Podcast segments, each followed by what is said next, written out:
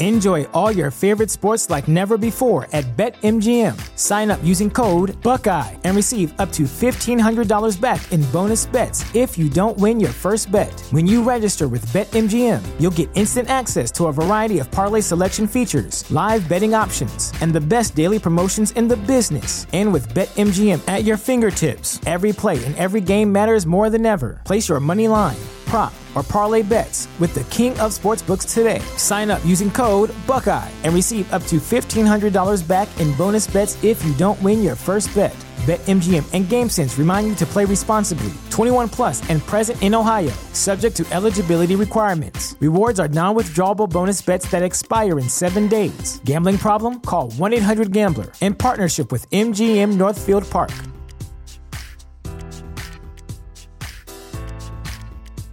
At Parker, our purpose is simple.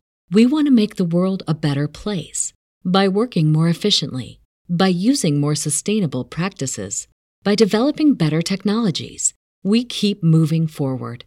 With each new idea, innovation, and partnership, we're one step closer to fulfilling our purpose every single day. To find out more, visit parker.com/purpose. Parker, engineering your success. The following is brought to you by the Social Suplex Podcast Network. G'day, world. This is the Sniper of the Skies, Robbie Eagles, and you are listening to Keeping It Strong Style. Yo, this is Rich Latter from One Nation Radio. This is brought to you by the Social Suplex Podcast Network. We present to you the Ace of Podcasts, keeping it strong style. Let's go. It's the Ace of Podcasts, keeping it strong style. Covering New Japan, they ready to hold it down. Jeremy Donovan and the young boy Josh come and hit a job out in all the frauds. From the Tokyo Dome over to the G1. Social Suplex is the network where we can get it done. I'ma chill and let them have it, cause this is just an intro. Keeping the strong style, six stars from the get go, boy. Yeah, from Tampa Bay to the Tokyo Dome, this is Keeping It Strong Style with your hosts, Jeremy Donovan and the young boy Joshua Smith. And thank you for listening. Welcome to Keeping It Strong Style, the Ace of podcasts on the Social Suplex Podcast Network. Jeremy Donovan here with the young boy Josh Smith. On today's show, we'll review the New Japan Cup finals and cover all its news in the world of New Japan Pro Wrestling. Please support our show by subscribing and following the Social Suplex Podcast Network or keeping it strong style on the podcast app of your choice and leaving a rating interview. You can also get all the podcasts over at socialsuplex.com.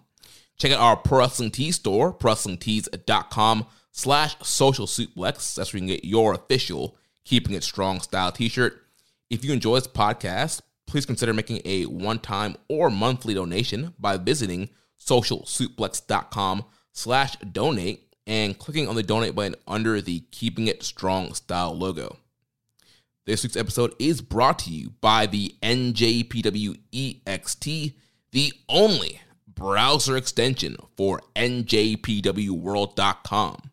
Frequently updated and with features like dark mode, improved translations and layouts, custom and shared playlists, synchronized viewing parties, and much, much more. It takes NJPW World to the next level. You can visit njpwext.us today for details. Young boy, what's going on, man? Oh, I am doing so well. I know that this is going to sound crazy, but Jeremy, I've never been more prepared for an episode of Keeping It Strong Style in my life. really?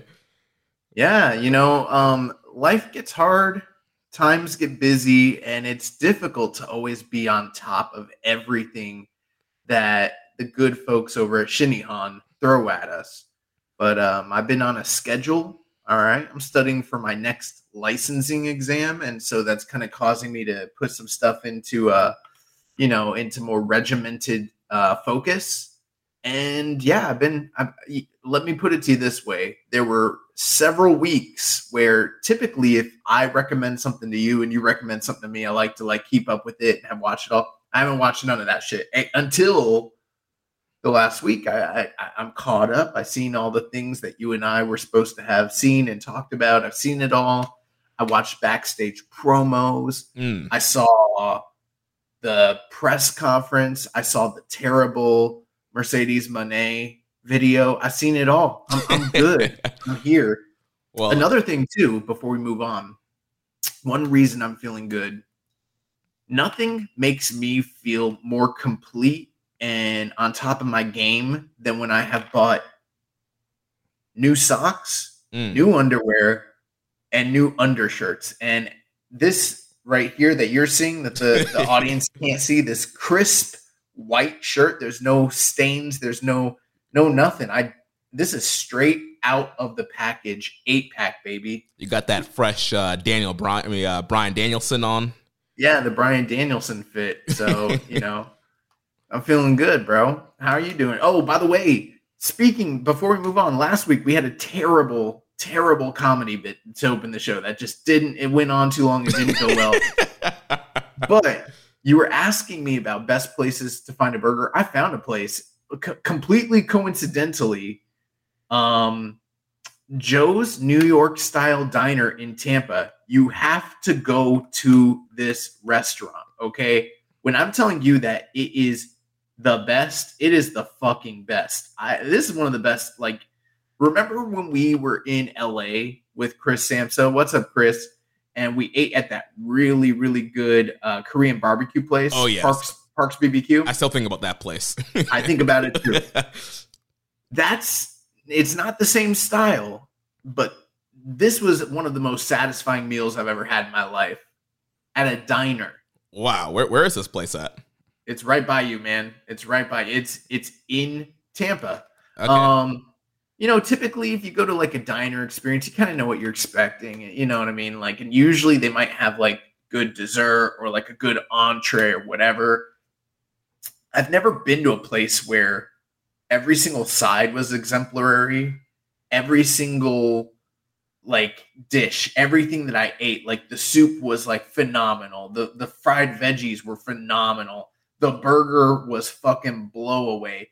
And it was like I had a $12 meal and they brought me out soup, salad, two sides, and the fucking burger. And it, like it blew and it was so good. And then the dessert, one of the best desserts I ever had in my life. All right, gonna have to So like uh, fifteen dollars. gonna have to check this place out. And Yeah, uh, bro. Like you you've got to have this burger. It's amazing. Bro, they got loaded fries. You can pretty much tell them to put whatever you want on it. They'll make it. It's disgusting. It's so good. uh, I too had actually did have a good burger this weekend. Also, have you ever had a burger from uh, Burger Culture? yeah. Yeah, Burger culture is good. yeah. I went there, little food truck uh, gimmick off of Dale Mabry. Um, had the the black and blue burger on a pretzel bun. It was fire. They've got they've got a um they got a permanent place in Tampa right by the diner I'm talking about. okay. Yeah. Um yeah, burger culture is good. It's like it's very similar to like Burger Fi or like Burger Monger, one of those places. Yeah. Really good. Yeah. Well, uh, before we uh, jump into uh, the New Japan Cup Finals, we did have a question here from ethnic underscore dystopian on Reddit, um, and I figure you know we have a lot of new listeners over you know the last couple of years. I think it's been a while since we've answered a question like this. Uh, they asked, "How did both of you get into pro wrestling, and who were your favorite wrestlers growing up?" Oh shit, that's a crazy.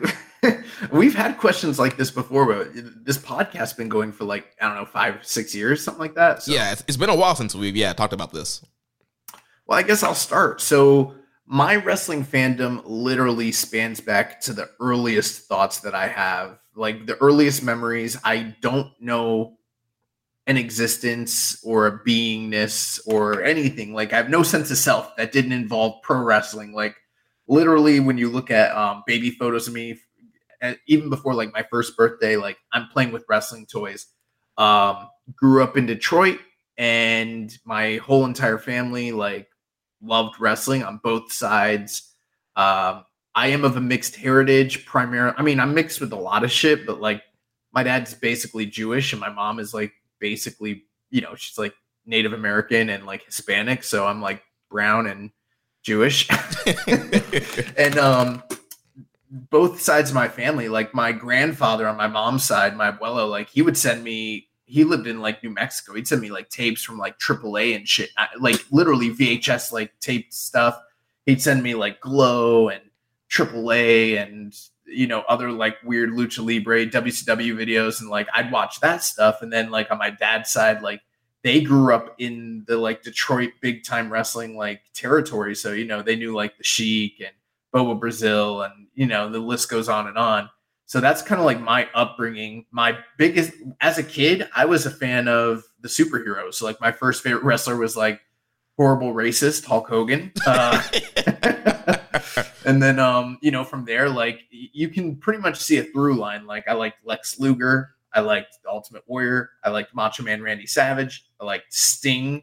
I pretty much liked the good guys that were on the gas that could beat your ass and and cut amazing promos. Like larger larger than life characters is what I liked growing up. Superstars. Then, um, yeah, the superstars. Another thing too, I grew up on Jim Crockett. We had a bunch of Jim Crockett VHS tapes. Uh, the one that I watched the most primarily was the Best of Starcade 83 through 87. So uh, almost on a daily basis, I was watching, you know, Magnum TA and Tully Blanchard, Blanchard, you know, bludgeon each other and like Roddy Piper and Greg Valentine in the dog collar match and you know various Matt like Ronnie Garvin and Ric Flair like that's the shit that and and you know watching Jim Cornette fall off of a scaffold like this is the stuff that I was watching as a child and um what kind of like shaped my fandom. And then beyond that my my older brother who's now uh, passed on and deceased he was a big influence on my wrestling fandom as well because he uh, was a martial artist and was sort of like a part of a tape trading kind of um, I, I guess community but it wasn't that he was trying to track down pro wrestling he was a martial artist so there he was uh, tape trading like full contact martial arts but that kind of also bled into the subcultures of like we'd get mixed style fights so we'd see like a karate guy fighting a muay thai guy in, in like Korakuen Hall which like that happened a few times like benny the jet and stuff like that and then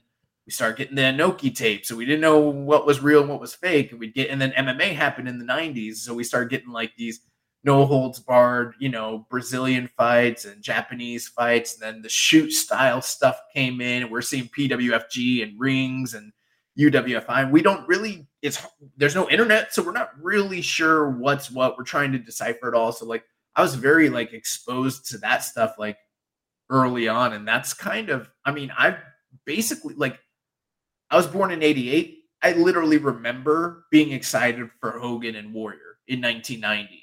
And I was two years old. And like most people don't have memories from when they're two, but I do. I wanted to see Hogan and Warrior. So like that's that's and pretty much for the rest of my life, I've been into pro wrestling. Yeah, a very similar story to me. Uh, I was born in '89, and uh, pro wrestling was always big in my family. I've heard stories of my my great great grandfather dressing up as Ric Flair. Um, oh my god! uh, in, in, St. Thomas and Virgin Islands, strutting around uh, the mountaintop. Uh, That's but, hilarious. but yeah, wrestling was kind of a, a, family thing for me growing up. Like everybody watched it when I was growing up. My mom, my grandma, we all watched it together. Um, and so yeah, grew up mainly I would say WWF was probably the main thing I grew up on, and then of course during the Monday Night Wars, flipping back between WWF and WCW. But yeah, through that kind of family bonding, pretty much been watching wrestling literally my whole life. Just like you, like my first memory I can think of is sitting on my grandfather's lap watching the Legion of Doom squashing some geeks. I don't remember who it was, but I just remember That's Hawk awesome. and Animal just, you know, mauling like some like local job guys or whatever. And so yeah, been watching wrestling ever since then. Uh, I've never stopped, and here we are today. I, have stopped before. When I went to college in oh between like 07 and like 09, I did stop watching, but it wasn't like I wasn't watching any wrestling. I just wasn't consistently watching like the television product. You know what I mean? Mm-hmm, yeah. So I'd hear about things from you know, I like you got to see Ric Flair versus HBK. So I would tune in, but like I did miss some of those Federation years from 07 09. So I like I missed like Kozlov and like Jeff Hardy's title run and stuff like that. And I, I filled in some of the gaps, but I wasn't as actively watching during that period. You know what I mean? Yeah, I don't know how I did it, but yeah, I, I went all the way through. I didn't miss anything. I saw I saw the, the Jeff Hardy, the Kozlov, the you know all of it from yeah Triple H's reign of terror on Monday Night Raw. And here's how crazy it is. My um I've attended a lot of live wrestling shows as a child growing up, both here in Florida and then also my earlier childhood years in like Michigan. Um, when my mom was pregnant with me, I, I wasn't physically born, but I was still like percolating. I was in the oven, you know what I'm saying. When Ron Garvin came off of the top rope, sunset flip pinned Ric Flair for the NWA World's Heavyweight title in Cobo Arena in 1987. I was there. I, I, didn't see any of it, but I was there.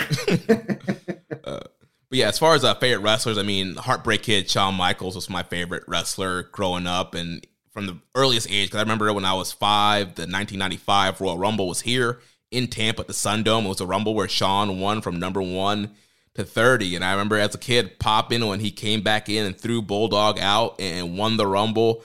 So Shawn was always my guy Bro, from an earliest age. So fucking pissed when that happened.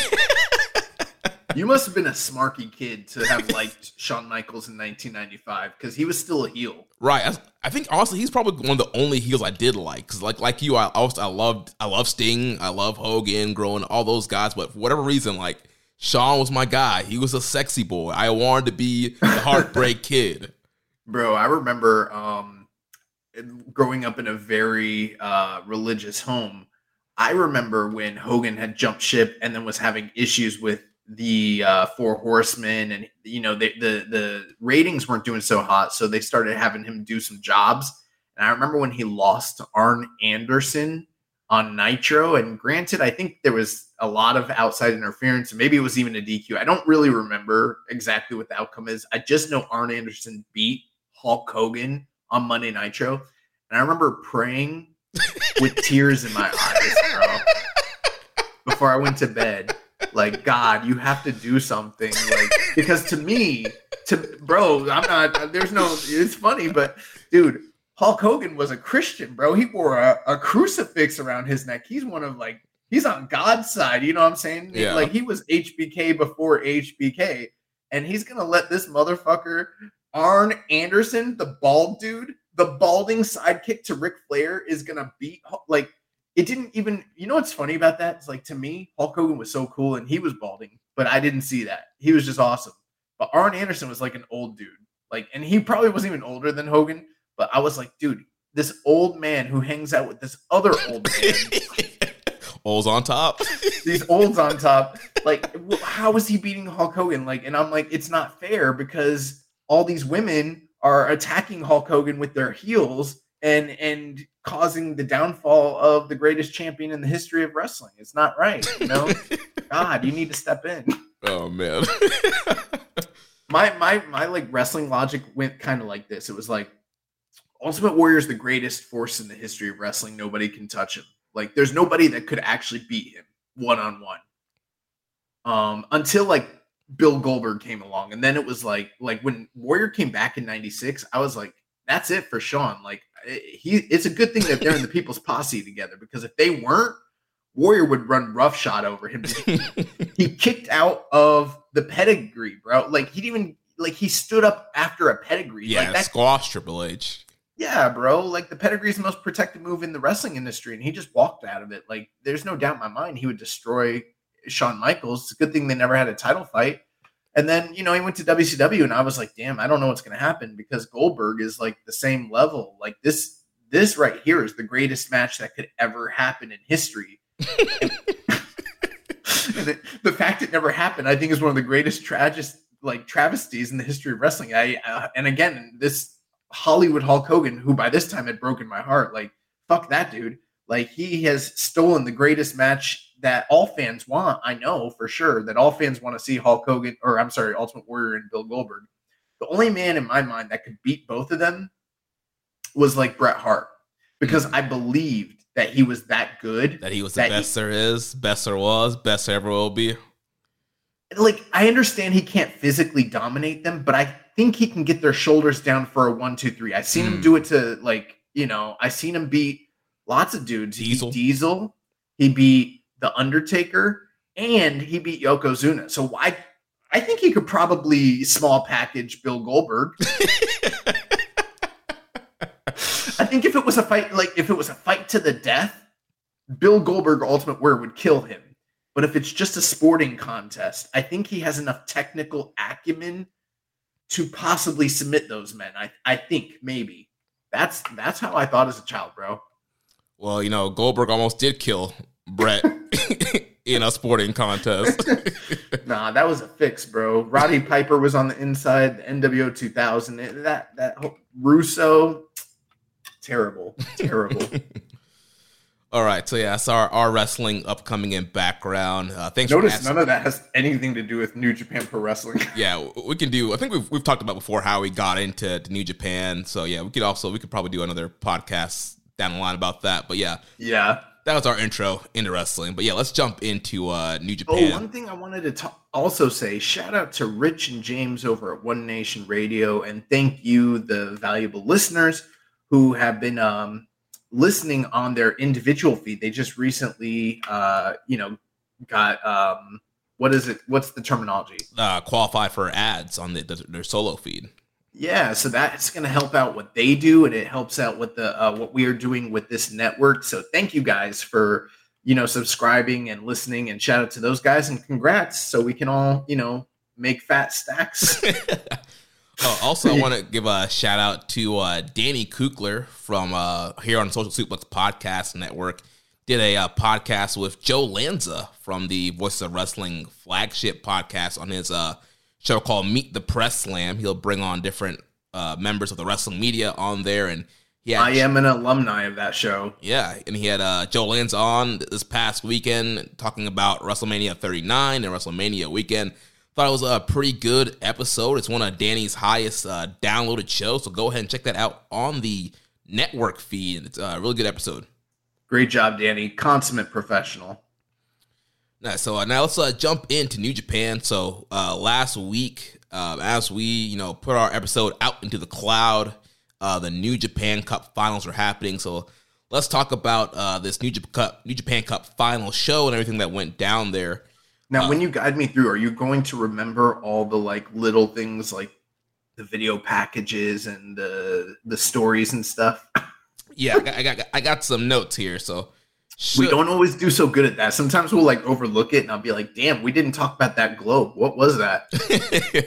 well, we got some questions about, about the globe, or some people are calling it an, an alien. Uh, so we'll talk about. Oh shit. It's Kris Statlander. I know it, bro. she is a member of Chaos, right? I don't know at this point who is and isn't a member of Chaos anymore. Is there is there even a Chaos anymore? I think there might be. I don't know. It's hard to say. Well, Lio Rush says he's Chaos for life. So, uh, so show opened up. We had uh, Doki and Taichi of Just Five Guys defeating Hiroshi Tanahashi and Yuto Nakashima. Um, kind of your basic opener match here. I don't think there was really any story developments here. It's kind of a opener match. only big story development is with Will Ospreay being out. That necessitated a replacement to be sought after for the upcoming. What is it called? I want to call it Multiverse of Madness, but I, is that what the name of the show is? Uh, hold on, it, I have it here on the rundown. It's let's see, The historic crossover, and It's uh Impact Wrestling and New Japan Pro Wrestling present Multiverse United. Only the strong survive. oh my god, that is the fucking longest name. Anyways, on the NJPW slash Impact show from uh, this upcoming WrestleMania weekend, uh, we found out in the post match of, or you know, in the uh, backstage comments that Hiroshi Tanahashi would be subbing in for an injured Will Ospreay to take on um, Mike Speedball Mike Bailey. So I kind of feel like this was a little bit of a like get a win under your belt so you can be in contention to be on the show essentially. but uh they lost though. Oh, did they lose? I forgot. All I know is that even despite the loss, he went backstage and said, I'm on the show. I'm next. so for some reason, that got me thinking they won. I said this is the most prepared I've ever been for a show. so, uh, following that, we had uh, Rei Oiwa and Shota Umino defeating the TMDK members of Kosei Fujita and Zack Sabre Jr. So this matchup was to preview the upcoming NJPW World Television title match between Shota Umino and Zack Sabre Jr. Shota getting that title shot after defeating Zack in the New Japan Cup and challenging Zack and Zack granting the title match. And of course, also another story here. Um, you know, all the young lions they're they're after Fujita. So Oiwa uh, and Fujita here mixing it up, and Oiwa really going after Fujita because all of them think that Fujita has you know a big head now that since he's been a, a member of a faction, member of TMDK, and being under the wing of Zack Sabre Jr. You know, I wonder how much of that is based in what is being um, communicated in the post match comments and how much of that is just Kevin Kelly letting his imagination run wild. I feel like he's taking liberties with that story.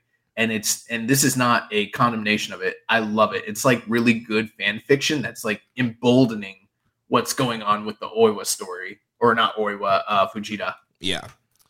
So yeah, so um, yeah, Oiwa and Umino gets the win. Umino uh, picks up, hits the uh, the Death Rider on Fujita, get the win here, and yeah, challenges Zack post match, uh, and Zack accepts. Two things.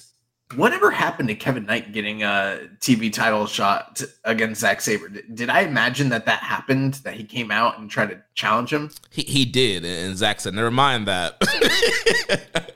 Back of the line, kid." They don't want us to. They don't want us to remember what was going on with Kevin Knight. Yeah, you know. Um, also, the other thing too is uh, I've been paying attention to Shota Umino and how he throws that Death Rider, and uh, you know, Jeremy, I think he throws it pretty good. I don't know what your criticism was. You were saying he, he doesn't hit it that impactful. I thought this one looked pretty good. This one does, but sometimes I don't know. It comes off a little clunky. I don't know. I feel like I think I think now that you said that, I'm gonna pay special attention, and when it's bad, I'm gonna point it out. When it's good, I'm gonna be like Oh, Jeremy Donovan's opinion in the bin. in the mud, as the kids say. Uh, next match we have. We are the kids. uh, we have the Bullet Club team of Chase Owens, El Phantasmo, and the strong openweight champion Kenta. They defeated the never openweight champion Tama Tonga, Honma and Tomohiro Ishii. Eight minutes and 14 seconds. Um, seems like they're building up some kind of story between Chase Owens and Ishii from this match. Um, they're going at, at, each other throughout the match, and then post match there's a little brawl between those guys as well. Um, we know also ELP, he's kind of you know been revolting against uh, Dave Finlay, kind of coming in the group, and it seems like he's been trying to kind of band with Chase and Kenta during this tour. Yeah, it's almost like an election. They're trying to garner support from their uh, you know constituents so they can win the uh, you know the election. I think that there might need to be a Bullet Club leader election for the first time ever. yeah, have uh, ELP and Finlay go out there campaign.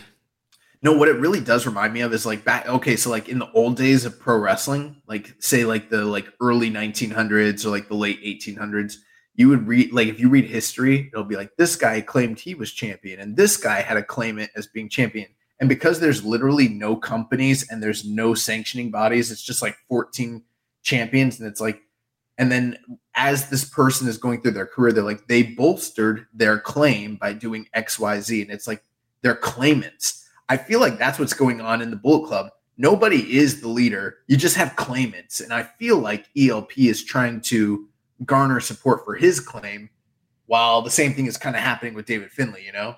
Yeah, I mean, we've kind of seen that with Bull Club history. When uh, a leader is leaving, yeah, the next guy kind of comes in, takes takes a claim, and yeah, they, they become the leader. And so, yeah, ELP's like, yeah, I, I should be next. So, yeah, he's, he's making his claim here. And he got the win this match. It's a CR2 on Honma. And they know he's walking post match, you know, he's walking down the ramp, and he's like, Finlay, you better win it. Win, you better win. Win the cup for the club, bring it home. And so, because if you don't, back of the line. so then, uh, next matchup, we have the House of Torture, Dick Togo, Evil, SHO, and Yujiro Takahashi defeating El Desperado, Ren Narita, and Taguchi and Toru Yano two minutes and 45 seconds. So, really quick matchup here with House of Torture jumping um, Despy, Narita, Taguchi, and Yano, beginning of the match, and uh, Yujiro hitting Taguchi with the wrench, um, hitting the the big juice, uh, pinning Taguchi, and then post match they're beating these boys down. They rip off the mask of Desperado. Uh, they get their uh, black spray paint out and they spray hot on the, the torso of uh, Narita.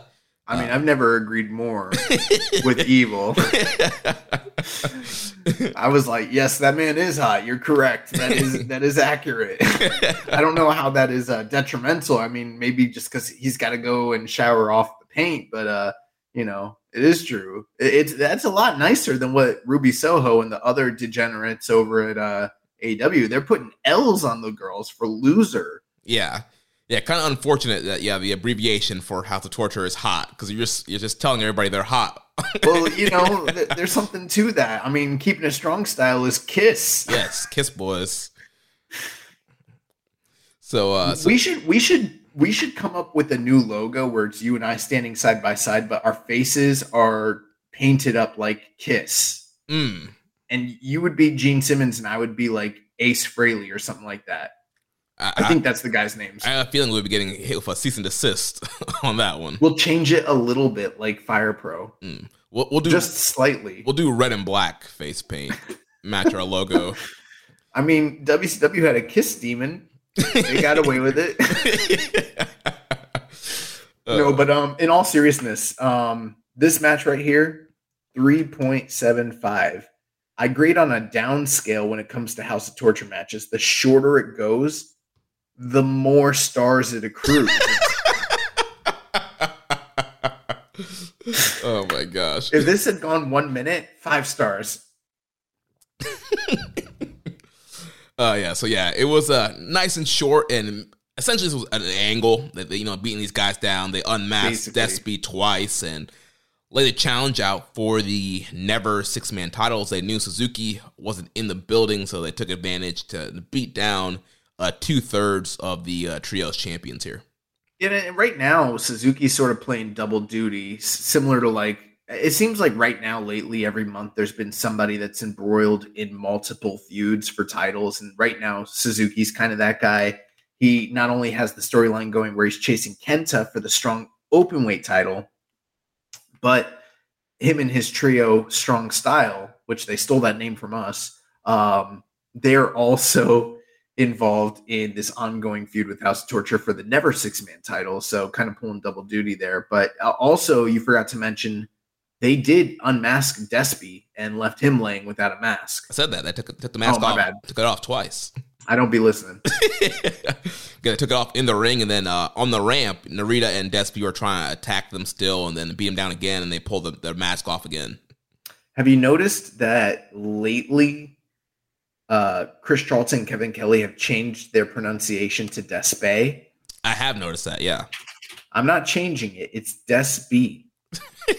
Period. I don't even know. I don't even care if that's inaccurate. That's just what it is. It is what it is. Uh, next matchup here, we had the LIJ team of Shingo Takagi and Tetsuya Naito defeating the United Empire team of Aaron Henare and the champion of the British, the Great O-Khan, 12 minutes and 43 seconds. Uh, this tag was mainly uh, built around uh, the rivalry between Shingo and Aaron Henare as they have an upcoming KOPW championship matchup. And also, it seems like they're teasing a potential uh, Rev Pro British title match between the Great O-Khan and Tetsuya Naito.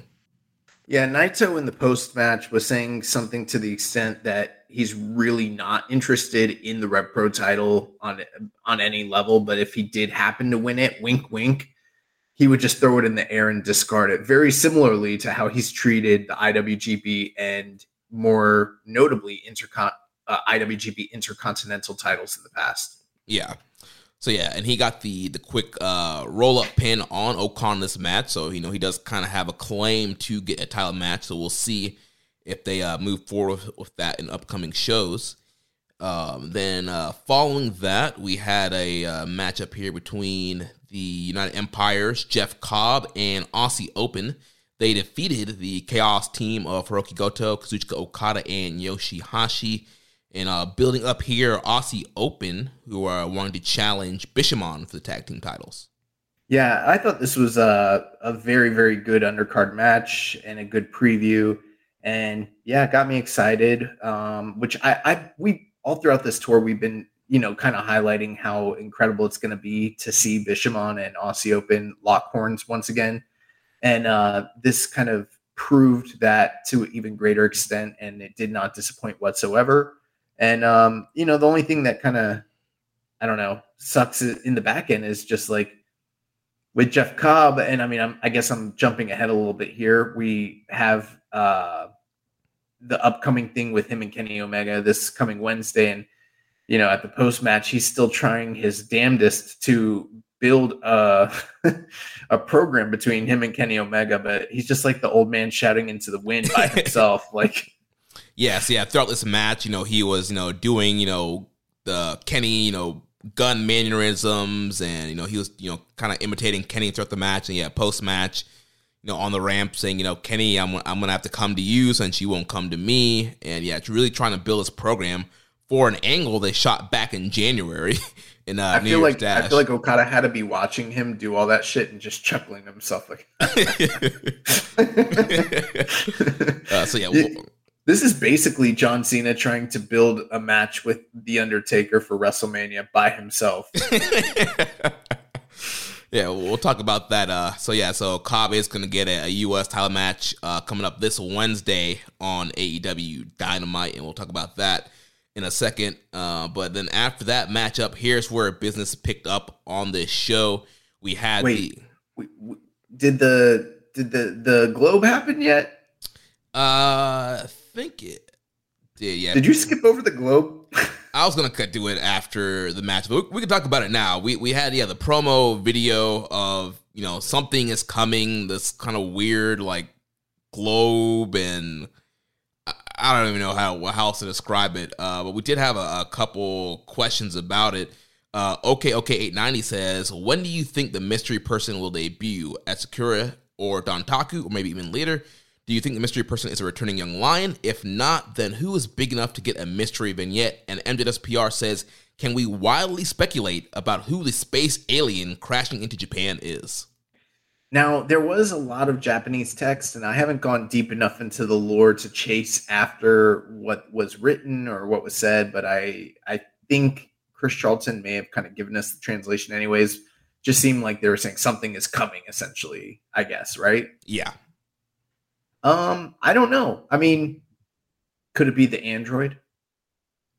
Here's the thing. I mean, I don't think these young LA Dojo guys are gonna get vignettes if they're coming in. Like they're just gonna be on a show. I know, but that's just the DBZism in me wanting it to be the android. I think that he should add a number behind his nickname. He should. Yeah, that would be dope. Like the Android 22.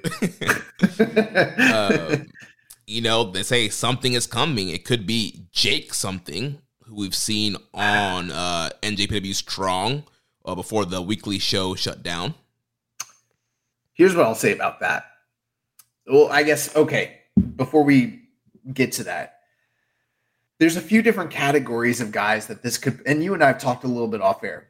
There's a few different categories of guys that this could potentially be, right? It could maybe be um, someone returning from excursion, right? It could be, you know, they've got Yu Uemura and Tsuji and some others that have gone through the dojo system and we're waiting to call them back. And I think a lot of people are expecting that. The other thing that it could be too, it could be any number of guys that are in the New Japan system that just aren't part of the domestic product. You know, people from Strong, people part of the LA Dojo system, that sort of thing. That's less likely, but it is possible. I guess Jake something might fall under that, but I kind of lump him more into like the wider spectrum of just freelance uh, free agents that exist on the indies, right? Yeah. Then it could potentially be someone that is coming into Japan but maybe isn't necessarily signing with New Japan exclusively. This is like a forbidden door type situation. Someone from Impact or AEW or one of their other various partners that is working with them. Like, you know, I saw Chris Samsa put out a tweet and, you know, I want to give him the credit. And he was saying, you know, not too long ago, Bryan Danielson was going by the name the planet's champion. There's a globe. I think that's in his like bio. Maybe there's a connection, you know. It could be something like that, like a big stars coming in from outside. If it wasn't one of those, and because there's already those three categories either a dojo guy or someone from the greater New Japan expanded universe or one of their partners, because there's so many guys that are already within the system that are not working domestically in Japan, for them to break out a vignette and me to think it was somebody further out, like a Jake something, I would be kind of perplexed by that when you have so many people already waiting in the wings to kind of come over and make their jump into Japan. Nothing against a Jake something specifically. You know, he's a great talent. I think we've both said when we've seen him, we think that there's something there. Yeah. But um I would just be a little perplexed if they were plucking from the greater independent talent pool. You know what I mean? Yeah. And you know, maybe he he impressed on his, you know, a few strong appearances, but yeah, I, I do possible. Agree, I do agree with you that it seems like, you know, when guys get vignettes, I feel like, you know, the last several years, most vignettes have been for young lions returning. You know, we saw the, the Master Wato vignettes, the Hiromu Takahashi, the Jay White uh, vignettes. Mox. Yeah, Jon Moxley. Um, so yeah, this, and this is kind of similar to the Moxley vignettes where you only saw like a, a, guy's like feet kind of walking and some kind of mystery guy. Like with Mox, we only saw the body in, in the bar with the Death Rider jacket. Um, so yeah, you mentioned it could be any possibility, but hopefully it is something you know pretty substantial considering this person's getting a vignette. Here's the thing: we always get it wrong anyway. So I mean, it's kind of a waste of breath for us. To, yeah, remember, it's fun to do this, but we're always wrong. Remember when we all thought, yeah, the the Mox guy was going to be uh, Chris Brooks. I thought it was going to be Davey Boy Smith Jr. making his return. um, but you know, one other thing we haven't considered is maybe it's a repackage mm-hmm. of someone that's already on the roster. Like, you know, I'm just throwing this out there. What if it was like, say, I'm not saying it's going to be him, but just it, uh, for example, what if they repackaged Kushida and they mm. wanted to mm. reintroduce him and make a big splash, something like that? I don't know. Um, but if it was like, and I, I'm going to go back to it because you threw the name out there, Jake. Something, something is coming. You know, if they decided to do something like that, it would need to be they're going in on this guy. They see potential. They think he needs like a, a fresh coat of paint, and they they're literally going to treat him like a Mox or like a Jonah or something like that, like a guy that's coming in and getting a monster push out the gate. That's kind of what I would hope it would be if it was something like that. But um, I got to tell you, I just think it's Tsuji. He seems like he's wrapping things up over in uh, Rev Pro. And unless he's going down to Mexico for a short little brief learning excursion, I think he's coming home. Yeah, it could definitely be Tsuji, and also, but also I'm thinking, you know, we're right around the corner from Best of Super Juniors, and we've also That's seen true. We've seen vignettes for juniors, uh, Bone Soldier, Taiji Ishimori, Elf, El Phantasmo. These guys, you know, coming in around Super Juniors, getting these vignettes that you know a new junior is coming. Um, so who knows? You know, um, maybe it's some new junior. You know, Speedball Mike Bailey has been a guy that's been doing a lot of you know New Japan adjacent stuff and could potentially come in uh, you know, kind of jumping ahead in the news, you know, uh, Dan Moloney has joined uh, United Empire, and he's considered a, a junior.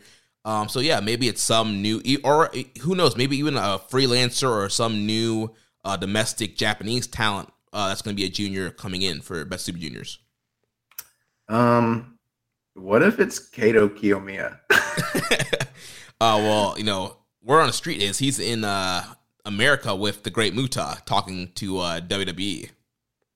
That's what I'm saying, bro. Like, what if he's? I don't know. I don't know his contract status. What if he's like wrapping up with Noah and this whole thing about kind of cluing him in to New Japan wasn't so like altruistic at all. Like, what if it was intended to be like the cross bridge to get him to New Japan? Yeah, maybe, and maybe he's you know he's pulling a, an Ishimori where he's like, "Yeah, I'm going to the states for a little bit," and then comes back. Didn't, and didn't Sanada do the same thing? I think- basically, yeah, that's hilarious. Yeah, like he's like, ah, I'm just gonna, you know, I'm just gonna go hold this dude's bags. You know, just gonna go make a couple connections. Maybe I'll pick up a little work here or there. Shin Nihon. you never know, bro. So I don't know who it is, but yeah, but I hope I just hope it's not Kris Statlander. well, we need some challengers for the uh, IWGP Women's Title. That's a title that could go away after Mercedes goes back to. WWE. Uh, we'll talk about that uh, a little bit later. Uh, so moving on, uh, we had the business end of this card. Uh, first with the IWGP Junior Heavyweight Championship match, we had the ticking time bomb. The champion Hiromu Takahashi successfully defend and defeat Lio Rush, the man of the hour, 21 minutes and 27 seconds. yeah, what a fantastic, fantastic match this was. Um, I don't think that there was any doubt that it was going to be very good considering the level of talent that was involved here. And if you've been paying any attention on the undercards uh, all throughout the new New Japan Cup tour, uh, every single time these two guys interacted at the top of the uh, undercards in those multi-man tag matches between Chaos and Lij, they just really had a lot of chemistry. It reminded me quite a bit of the times when we've seen uh, Junior Will Ospreay on the opposite side of Lij tag team matches against um, Hiromu when they had like junior title matches or you know super junior matches kind of coming up, and you, you're always like, wow, the stuff they're doing, like this is going to be a great match. Kind of reminded me of that in a in a way, but the match itself was um, just really great. Uh, it kind of like something that has been missing for a good couple years now is there's no better way to say it the flips like the high athletic flips style of you know japanese new japan style junior wrestling Moves, baby. yeah the moves the the the the inc- as dave meltzer says the incredible, moves. um th- this is not to besmirch what's been going on with the junior division because there's been some really great stuff the past couple of years for sure and they've done a great job building up some major stars and you know making some um headway into like working with other companies all sorts of really cool interesting things and there's been some fantastic junior matches uh, as recently as just the other month when yo challenged for the title against Hiromu. I loved that match, and I feel like that's something that people are going to sort of overlook, and it's already kind of forgotten because we're we're only three months into the year. There's been so many great matches occurring in the world of wrestling. Um, it would be a shame if we forgot how great that one was. But what's been missing is this centralized style of junior wrestling that New Japan sort of made famous with the high flying, the high fa- fast paced, high octane style with lots of flips, lots of outside dives, lots of speedy reversals. And I have enjoyed what New Japan's been doing recently, where they've kind of worked in, because I don't think that that's indicative of of the only thing junior style wrestling can be. We saw that All Star Junior Festival recently, and there's a wide spectrum of what constitutes junior wrestling. And I think it's great when we see the mat wrestling and you know the the uh, dangerous neck drops and like the uh, you know strong style with the big strikes and and you know the the spirit everything like that that stuff's great but the last couple of years unless you're talking about a douki match or like a robbie eagles top end match we just haven't seen a lot of this it's been a while since we've seen a balls to the wall high octane title match in New Japan, and that's what this was. And down the line, I mean, the story here was supposed to be essentially Hiromu Takahashi cannot keep up with the speed of Lio Rush. Therefore, he's going to have to utilize his power and his size to neutralize the speed advantage that Lio Rush has. And we kind of saw that play out. And then down the stretch, it kind of became a, a story where Lio was utilizing his speed advantage and he could definitely be on top when it came to Hiromu, but he couldn't put Hiromu away. He couldn't get that finalized death blow to, to definitively defeat the champion. And the champion was always able to kick out of everything that he did. And then it kind of became, it came down to a slug match, like where both guys are just beating the tar out of each other down the stretch. And it's like, whoever's going to stay standing is the guy that's going to, going to win this. And ultimately, through a, a, a, wide, crazy series of reversals, Hiromu hit him with time bomb two, got him out of there. And to me, I was like, this is like a prize fight. Like the way it played out down the stretch, it was like a Rocky match. Which, oh, congratulations, congratulations, uh, Jeremy, finally seeing some of the creeds. yeah, I saw uh, Creed three this weekend, so all caught up on the the Creed series now. Nice, but uh, that's what this kind of reminded me of. Like it was very like it, it crescendoed into this like tit for tat where these guys are, are going blow for blow and when it when it finally came down to a, a measure of heart and will and spirit as much as um you know um freaking lio rush had on on display he wasn't able to out heart and out strength and out strike Hiromu Takahashi. This was a fantastic match. Yeah, I, I love this match, and like you mentioned, we've been talking about this for a while with the, the junior division, especially during the pandemic. Um, just how the, styles kind of changed and how we're kind of missing that high speed, high action, big flips in in division. And you know, the backbone of New Japan Junior Wrestling over the last several years have been uh, the foreigners. You know, Will Ospreay, Ricochet, Prince Devitt, uh, Kenny Omega when he was a junior uh, Robbie Eagles. You, you, can look throughout know, the last several years, ACH, you know, Alex Shelley, Chris Sabin, There's been a ton of great foreigners that really bolster this division. Uh, Dragon Lee, some of the luchadors that come in and just do these incredible flips and dives. You know, Bandito, this high speed, high uh, pace, you know, high speed, you know, all out incredible moves, and that's been missing over the last couple years during the pandemic you know, we're starting to get foreigners um, back into Japan. And so, yeah, having a guy like Lio Rush, who's incredibly talented um, in this division, challenging Hiromu was exactly what the division needed. Exactly what Hiromu needed. I thought this was one of Hiromu's kind of uh, best performances in a while. I do, I did like the Yo match, but um, you know, Hiromu has altered his style due to the injuries. You know, coming back from the broken neck uh, several years ago. He hasn't been quite the same. He's altered his style to do a little bit more kind of strike base, more impact maneuvers. Well, here we kind of got a little bit of the old Hiromu where he had to try to keep up with Lio Rush in Lio's you know fast paced, evasive style. And so we saw a lot of that uh, throughout this matchup here. And then Lio just did a lot of really just incredible stuff. Um, there was this one um, springboard flip die he did toward the outside uh, that was awesome. Um, great uh, poison rana throughout the match. So Lio had a lot of really great moves, and uh, his tag partner Yo was uh, sucking him in this match. And there was times throughout the match where you know he was using some of uh, Yo's offense. Um, he did uh, Yo's uh, DMV that got a near fall. He did Yo's direct drive. Which he used to try to follow up with the the rush hour frog splash, but Hiromu was able to get his knees up uh, but you mentioned in the end, Hiromu was able to uh, hit the time bomb too and uh, put Lio away. Really incredible match. I went four and a half stars on here. Um, you know, early contender for uh, to be in junior match of the year. Uh, great stuff here. Yeah, just I really loved it. Great job uh, recounting all those, you know, famous gaijin names from this division.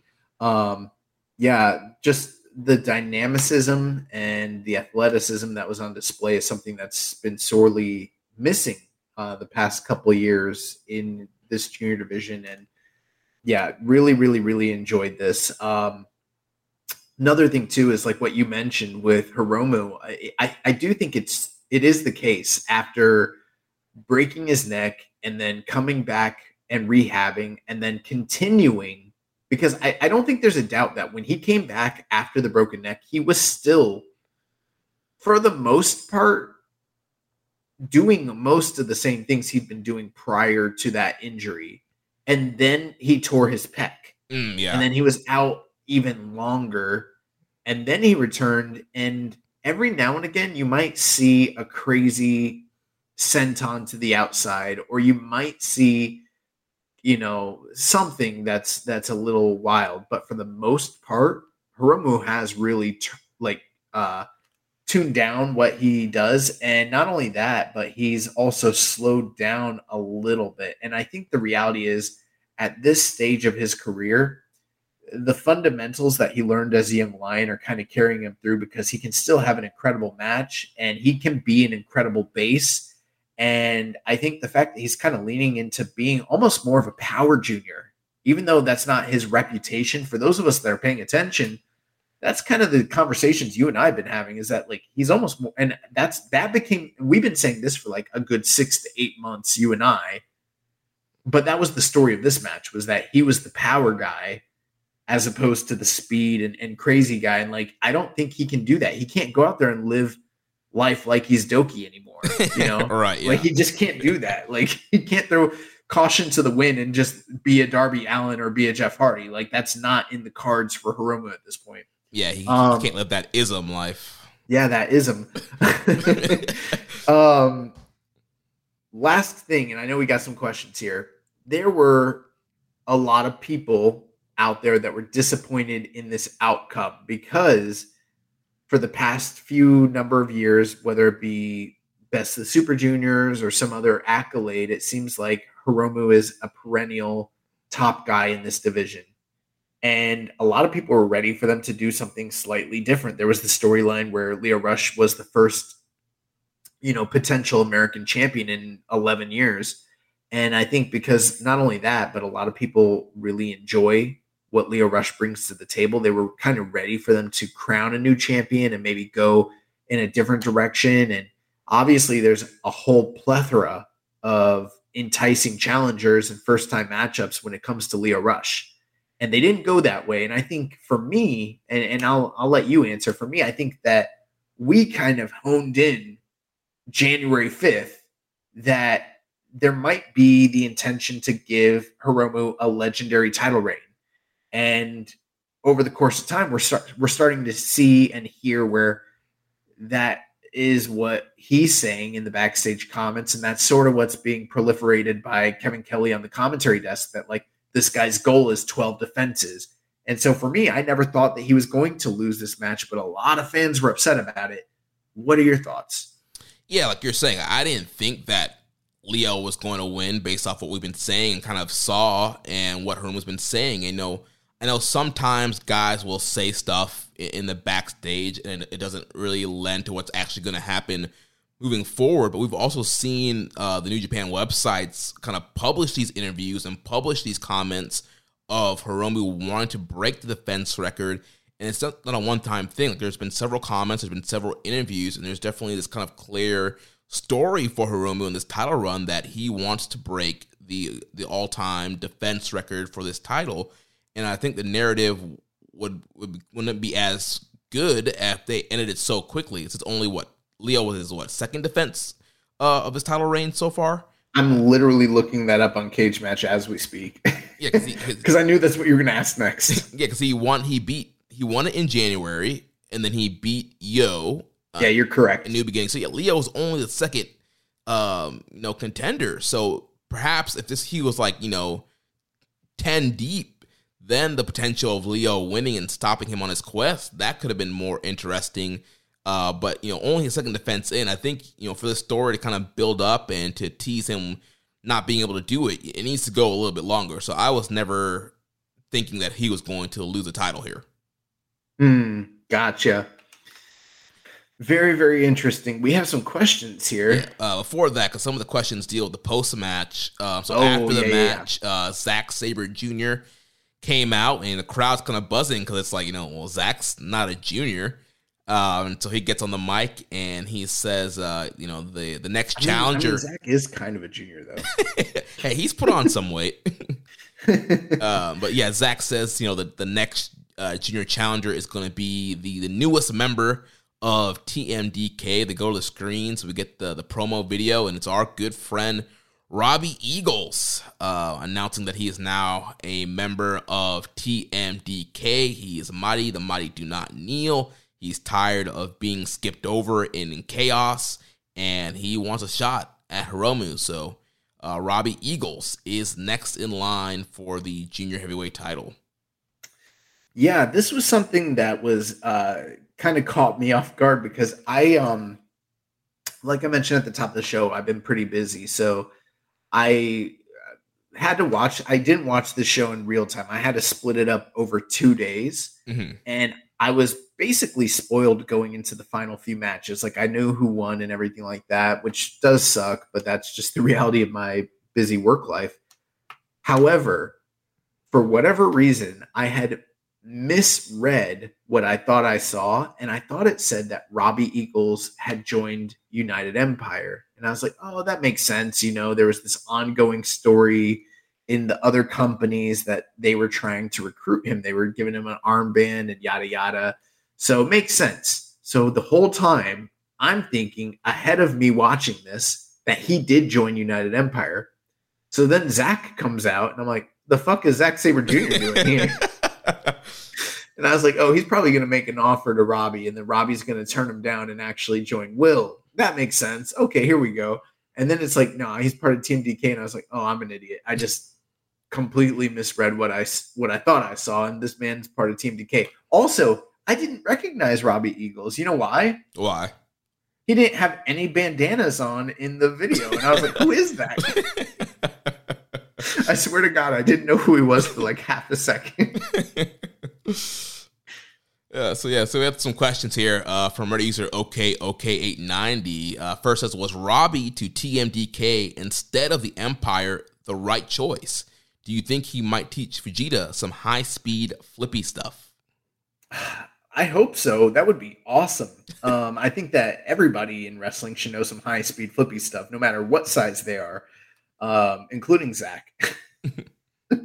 no, but um, in all seriousness, I think that uh, this is an incredible get for TMDK. We've been talking for a while um, about how big of fans we are of Robbie Eagles, especially the last few years.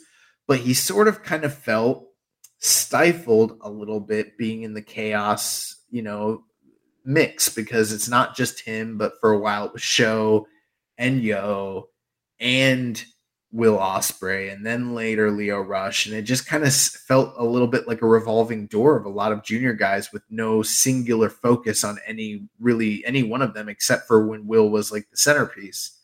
And now he's kind of busted out. He's in a group that has this kind of new sort of tweener feel, and they're kind of still carving their own niche. TMDK is very fresh.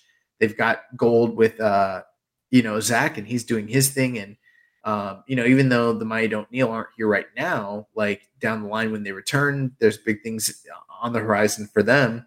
And Robbie is like the singular focused junior guy, which he's kind of needed to be like the focal point of a group for some time now. And since he's, you know, gone through Bullet Club and now through Chaos, he's never really been that singular focal point, even when he was the champion in Chaos. It just didn't feel like there was a lot of, you know, central attention on him. So I feel like this is a great move.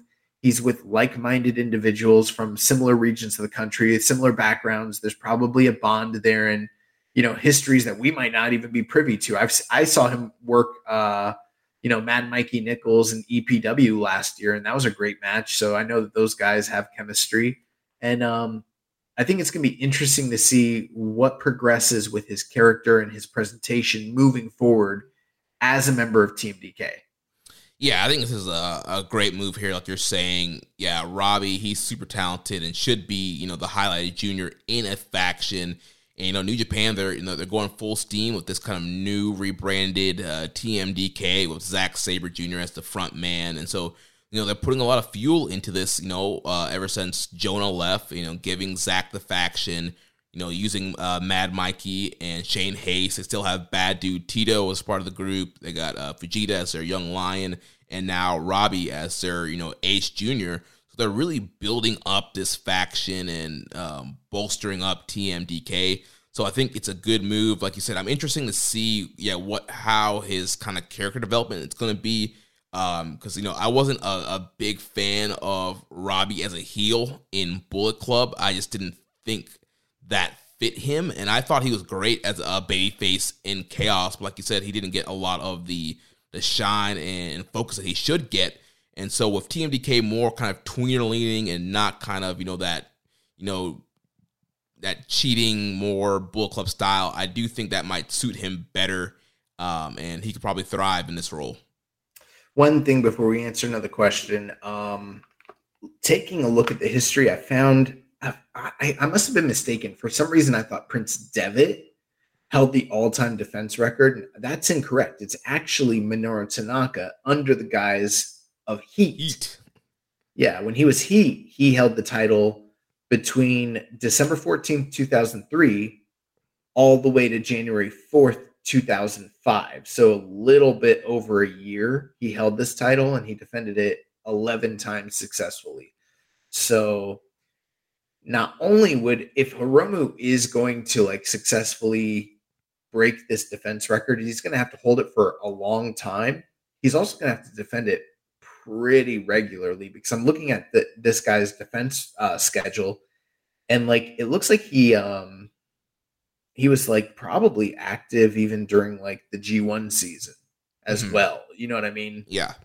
It'd be hard. I think in today's modern times, with the way that they kind of branch out the schedule, it would be difficult for a junior to actually break this record in this amount of time unless like they're coming over for those US dates and defending the title or something like that. Yeah, Rocky did tease that during the summer months the juniors would be in America and kind of be the focus point on these uh New Japan of America pay-per-views. So yeah, maybe during G1 July August he can get two defenses during that time period where they typically wouldn't do defenses.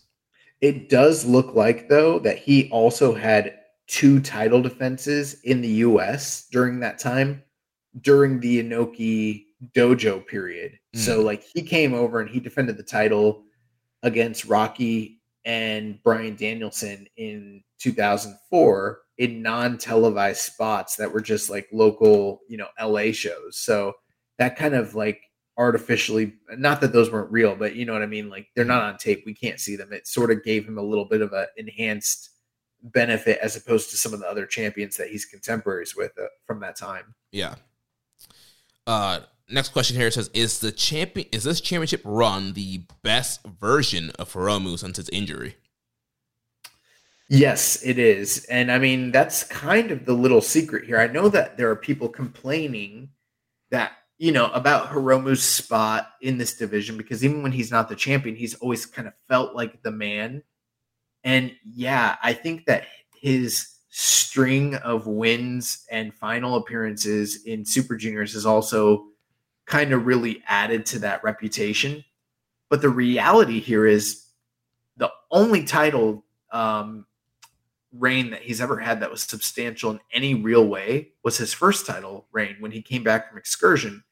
And that was like a six month title reign with multiple defenses. I think it was like four, maybe five, something like that since then he's never like defended more than twice successfully. So already just de facto, yeah, this is his best title defense uh, record and reign since his return from excursion.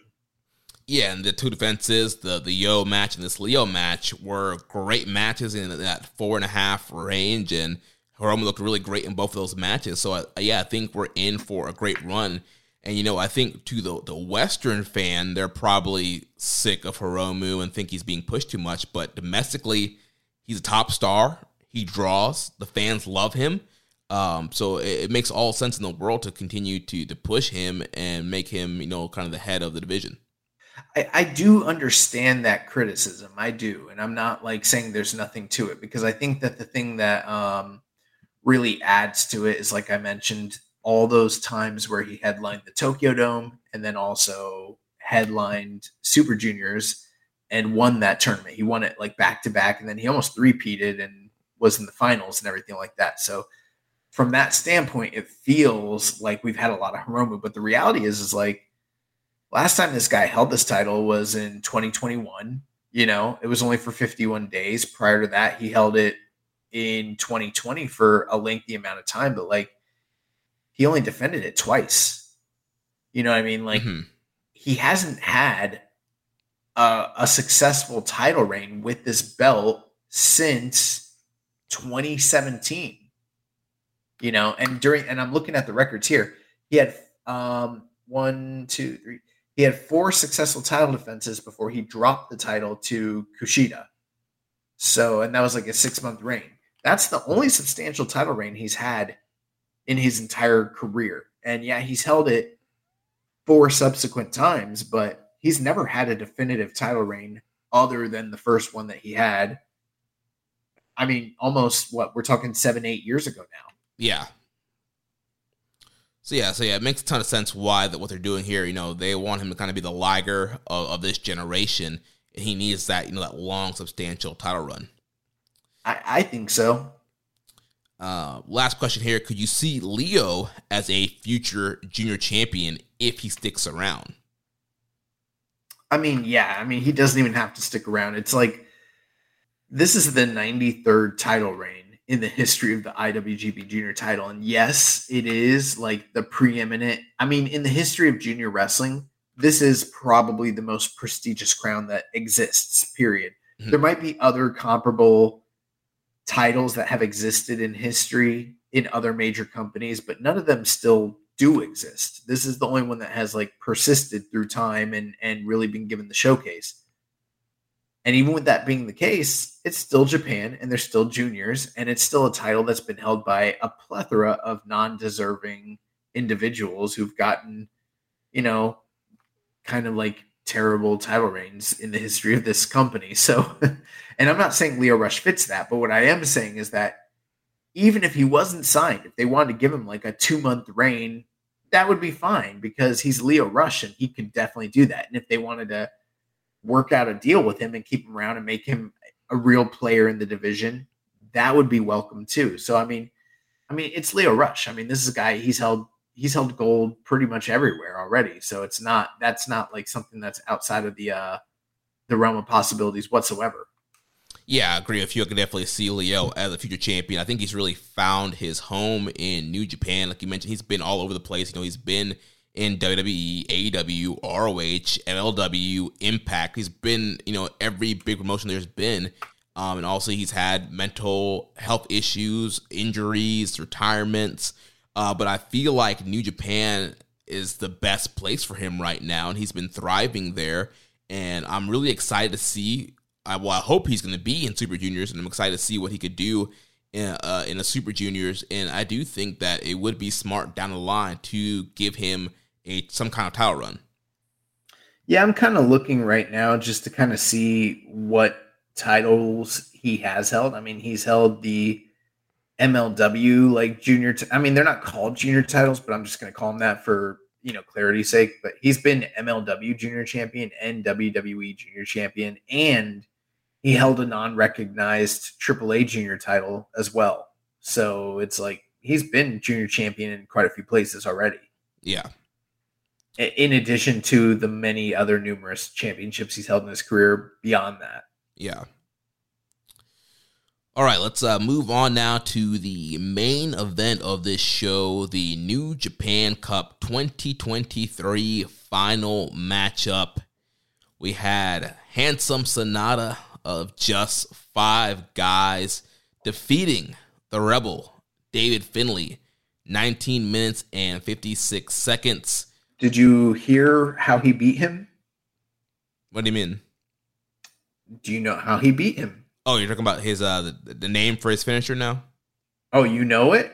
The deadfall. Damn it. I thought it was going to be the smart guy, the only one in the room that knew the name. Uh, yeah, I saw it on uh, Twitter earlier this afternoon. Yo, speaking of which, how fucking shitty is I know we're going to talk about this match, but how fucking shitty is Twitter now? it's yeah, it's pretty clunky now. It doesn't like okay, I'm glad it exists. Remember when everyone's like, "Oh, it's gonna go away, it's dying." Well, it didn't die, but like, bro, every time I log in, I feel like I see the same six people, and I'm like, we've got thousands of people. Like, I don't know where's the content. I used to see a lot more pertinent information, and now it's just like fight videos. yeah, both feeds, like the for you and then just the following feed, they're both very clunky. You see kind of right. the same people over and over again. You gotta kind of search out for stuff you're looking for more than you used to do. Yeah, I used we used to get like people trying to get us to you know buy NFTs. That's gone. I don't. I miss it. You know. but anyways, Sanada did defeat David Finlay with the deadfall, 19 minutes and 56 seconds. And I got to tell you, Jeremy, I was pretty pleased that this match was only 19 minutes 56 seconds. We've seen some pretty lengthy finals in the past, and I felt like um you know, I, I thought it was a breath of fresh air that they went sub 20 minutes, honestly. Yeah, I thought 20 minutes was the the perfect timing for a guy like Sanada and Dave Finlay, uh, guys who are you know trying to get over new characters, new gimmicks, and haven't always, like we mentioned last week, really given that blow away, you know, New Japan style main event. Um, and so I thought this was a perfect timing for these two guys. And I thought the match ended up being really good.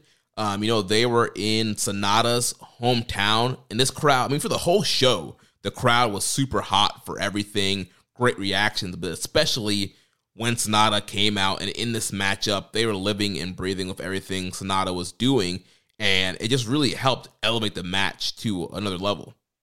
Yeah, you and I talked about this off air, and I I agree. I thought this was a very good match. I wouldn't um, label it as a great match, although I thought I thought that the, the tail end closing stretch was kind of teetering on that. You know what I mean? I thought it was very good. I'd probably go about four stars flat, which is it usually means pretty great. That, that, that's where I'm at too. Four four flat. Yeah, I thought it was, but considering considering the past reputations of these two wrestlers, this could have been far worse. And it, I thought it was very good. But um, I thought that the first half of the match was pretty pedestrian in the sense that it was your basic pro wrestling match. It started with lockup and chain wrestling, and then a heat, and then a cut off, or I'm sorry, then the shine, and then the cut off, and then the heat. And the heat was very, very, very prolonged, and then the comeback, and then you know, and then they they went into their big moves big reversals scenario down the stretch. So this wasn't anything that, you know, uh, an untrained eye or mind would be, you know, like, oh my God, the layout of this match was so crazy.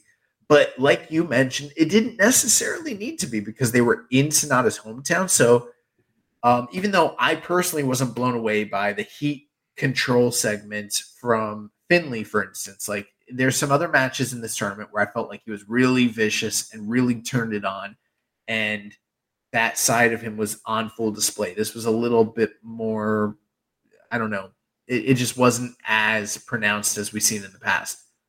But it didn't matter because every single time there was a hope spot or a comeback from Sanada, the crowd popped so loud for it that these guys were working pretty smart. They got the most out of doing the littlest amount that they possibly could. Then once it started getting down to the, the nitty gritty and they started really laying in the shots and doing all the, the reversals and the comebacks and everything like that, this crowd was eating it up. And this was actually, that's something that we haven't even discussed. This, uh, when you were kind of like bringing the, giving us the, the late, the lowdown of like what occurred on the night, it kind of sounded – almost like a regular, like a Korakuen Hall Road to show. And to some extent, it, it kind of was. But, you know, it was definitely angle heavy, the show. But what elevated it was this crowd. This mm-hmm. is the best crowd that we have seen in New Japan since before the pandemic even happened, excluding Tokyo Dome shows.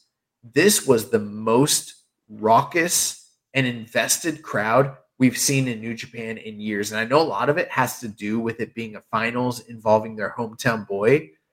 But to me, this was a, a big sign of like life and hope when it comes to New Japan. And I was really happy about that. Yeah. But um, this crowd, yeah, they're they were buzzing, yeah, from the opening match. They were buzzing for everything. I mean, they were really fantastic. I felt like they gave some of those hotter um, AEW crowds and even like the Montreal crowd in WWE run for their money a little bit. They were on par with some of those, you know, Arena Mexico shows we've seen on Friday nights. Very, very good. But for this match, they were this was not the match of the night.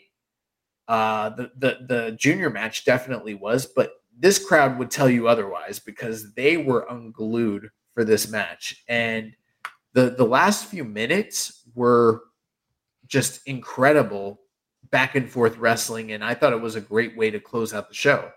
Yeah, that closing stretch was really good. Uh, you know, Finlay was looking for the trash panda uh, all throughout, and he's trying to go for that, but Sanada reverses it into uh, Skull End.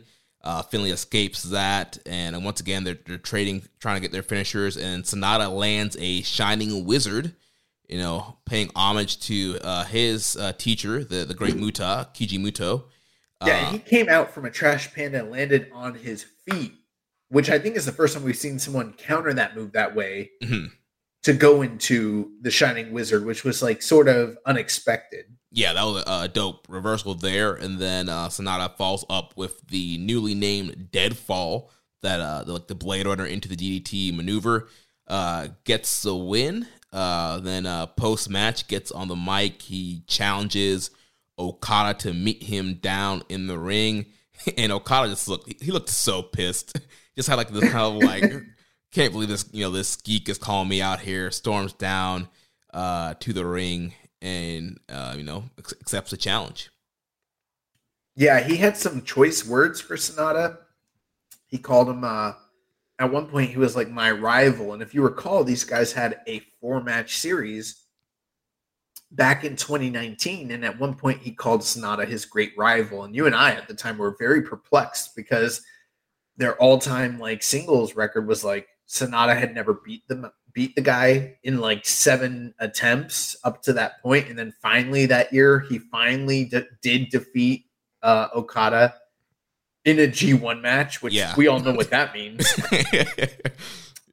which is kind of the reason why a lot of people are soured on the idea of them doing this match all these years later. Like these guys haven't even had a singles match since 2019. And people are like, I don't know if I want to see Sanada and Okada. this seems too soon. but um, you know, he called him his great rival, and then he was like, I've been on this level for a while and you haven't caught up. What took you so long, bastard? yeah, and he, and he was like, There's a difference between being David Finlay and, and beating Kazuchika Okada. Yeah, but at one point um, after that, Sanada was like, you know what? I don't know what I was thinking inviting you down here. I'm going to have to kindly ask you to leave. He's like, because tonight's about me. I won the crown. I won the New Japan Cup. So good day, sir. Yeah. and Okada was like, fuck you. And he just like left. um, yeah, man. Um, Sanada beat him.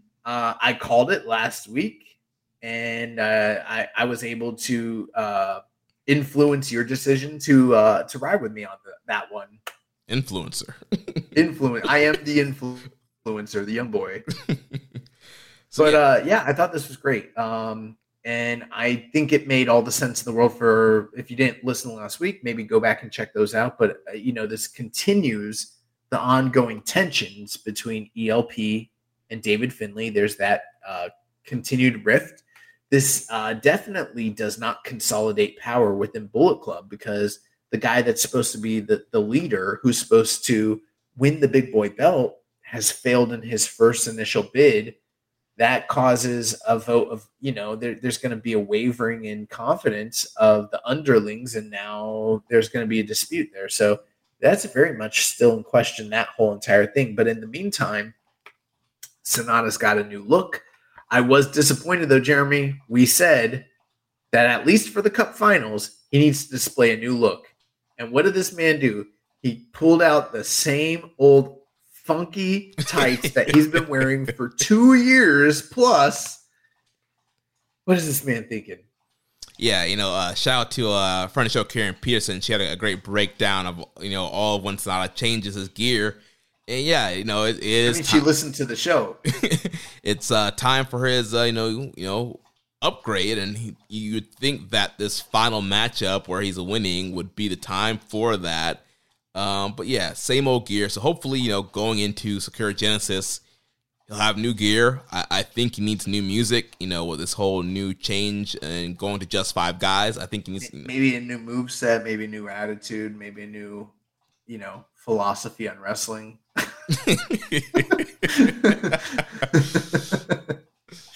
you know, no, but Oh, go ahead. You know, last week we, we, you know we joked about him, you know, you know, ripping off uh, Jay White's uh, finisher sequences. Like, what did if he, he not? He, he did, but what if he like you know got like a trench coat, you know, black gear with like dagger marks? What if that's the twist? He's not really part of Just Five Guys. Like Just Five Guys is an offshoot of Bullet Club. Like oh they didn't realize gosh. it, but there's gonna be. You remember how there was Bullet Club NWO or like NWO Hollywood and NWO Red and Black? Yeah. Well, there's Bullet Club OGs, there's Bullet Club Impact, there's Bullet Club House Torture. Club, there's Bullet Club HOT, and then there's Bullet Club Just Five Guys. There's like six branches of Bullet Club currently. And there's also, also the, the Rogue Army. A, yeah, Rogue Army. That's another one. And the Elite is technically still connected to the Bullet Club, you know? Brother Switchblade or Brother. what did he call him back then? Uh, yeah. Well, first I think it was yeah, yeah. It's like brother Switchblade. I didn't. Yeah. No, no, no. When Kenta show, he's like, he's like brother Kenta. Yeah. He's like, I didn't know. Uh, he's like, I didn't know brother Switchblade was sending you. brother Switchblade didn't tell me you were coming. Yeah. he's like, shut the fuck up. oh my god. But anyways, um, Sanada won and that's it. That's the end of the story. Let's. That was a great show. Let's move on. well, we, we have uh, a lot of questions here. Uh, oh no, we don't need to answer those. Let's move on. uh, Rambone Slam Pig he says, uh, "I will admit that my fears about the in-ring quality of the NJ Cup final were, were unnecessary. I really enjoyed the match and also appreciated the shorter main event." Which I have noticed a few times recently. What are your thoughts on the recent variance in main event times? Who was that? Rambo and Slam Pig. Oh, um, yeah. I mean, I agree. I, I think sometimes, not always, but sometimes shorter is better. Unless, um, you know, it's kind of like this. Like when I watch, mo- I watch a lot of movies, and unless you really have something that's worthwhile, I don't need it to be three hours. You know, right? Yeah, an hour and a half is fine. 20 minutes is fine unless you really unless you're going to go out there and give me something substantial like if you're giving me a four star match that's fine. 20 minutes good. 15 minutes even better. Let's do it. Yeah i don't think yeah every main event needs to be you know the 35 minute plus classic epic. If you're not a, a classic epic wrestler you, you, shouldn't be doing that. If you're not okada omega bushi naito tanahashi like, Sometimes it's questionable with Okada, even. True, yeah, and, and Naito. Um, so yeah, you, you, don't need that super long main event all time. Um, so yeah, twenty minutes. Here's the flow chart when it comes to Naito. Is your name Tetsuya Naito? Yes or no? Yes. Okay. Are you wrestling Kenny Omega, Kota Ibushi, um, Kazuchika Okada, or Will Ospreay? If it's yes, you can go over 30 minutes. If it's no, then you never need to go over 30 minutes ever in your entire career. oh man, so yeah, I- am liking the, the variants of uh main event times. Actually, if the answer is no, then the the next branch is like, are you still in your prime? If it's yes, then you can go over. If it's no, then you definitely never, ever, ever need to go over 30 minutes. Yeah. Or yeah how, how much tape do you have wrapped on your knees? yeah, that doesn't apply because even when he was in his Stardust Genius phase, his knees were taped a hella up. Like this man has always had bad knees his whole career. Yeah. Which should tell you why he does not need to be going 30 minutes in 2023. Right. He could barely do it in 2013. uh Questions here from okay okay 890 Do you think the New Japan Cup being a good short match instead of trying to become a typical main event epic like the last two finals was the right choice? Yeah. I think we already answered that. Yes. Also says, the Sanada need to beat finally, does he need to finally beat Okada or can there be a satisfactory ending to this where Okada still wins? This is where I feel like I am the lone man out on an island unto himself because a lot of other very well respected and knowledgeable journalists, podcasters, and pundits when it comes to breaking down wrestling, they all kind of seem to be okay based on what I've read and listened to in the past week. They all kind of seem to be okay with the idea that they did enough in this uh, tournament to really elevate Sanada to differentiate him by giving him a haircut and dyeing his hair and then putting him in a new in a new unit and giving him a few wins for that to be enough to where if the story was he's the leader of this new group, he's elevated a la Zack Sabre Jr. in the past couple, you know, New Japan Cups, but fails in defeat, that's good enough because a lot of people don't want to see grumpy veteran dickhead Okada lose the title right now. And they feel like it's okay if Sanada loses. To me, and this is me, and I've really felt I don't feel like anyone else is saying what I'm saying. The storytelling in New Japan is fucked up if Okada beats Sanada again. This will feel to me and this is me speaking to you as a fan. This is just my this is my fan voice. If I just fucking watched this entire tournament to watch Sanada lose to Okada again as Sakura Genesis, I swear to God, I don't know if I want to cover this company. and I know that that's a marky thing to say, and I maybe I'm a mark, whatever. But bro, what the fuck are we doing? why? Like, I know that Gedo has a tendency to rehash storylines and tournament winners and things that he's done in the past. And I also am very much aware since the early days of this show, Jeremy, I've coined the term Gedo loves to book heartbreaks. Mm-hmm. This is an original statement I came up with, and it's proved to be true many times over in the past six years. But sometimes you have to have the guy win. And I just personally feel like, and again, I don't even like Sanada. Sanada's not even my guy. I don't even fucking like Sanada. but he needs to win. I don't I think it's okay if Okada loses the title to Sanada, even if it's a cup of coffee title reign. He could literally lose it in his next defense, and I would not care but he should not lose this title shot at Sakura Genesis because why are we wasting our time watching New Japan Cup after New Japan Cup just for the challengers to always lose to Kazuchika Okada? Like, especially when it's a guy that we've seen lose to Okada time after time after time after time after time after time again. Like, what are we doing?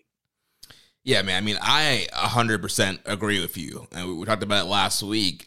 What was the whole point then uh, of the haircut, of, you know, switching units, this this push to have him lose to Okada? If you're to have him lose, why not just have him still be same old LIJ bearded Sanada and rerun the, the 2019 storyline? Have it, this time he wins the cup and he has a, he has a title match, and you just do that, and you go from there. I think it's a complete waste of time, waste of a push, waste of a tournament to have him go in there and lose to Okada. Uh, you know that they also, I mean, they could do the the hour draw. I don't want to see that either.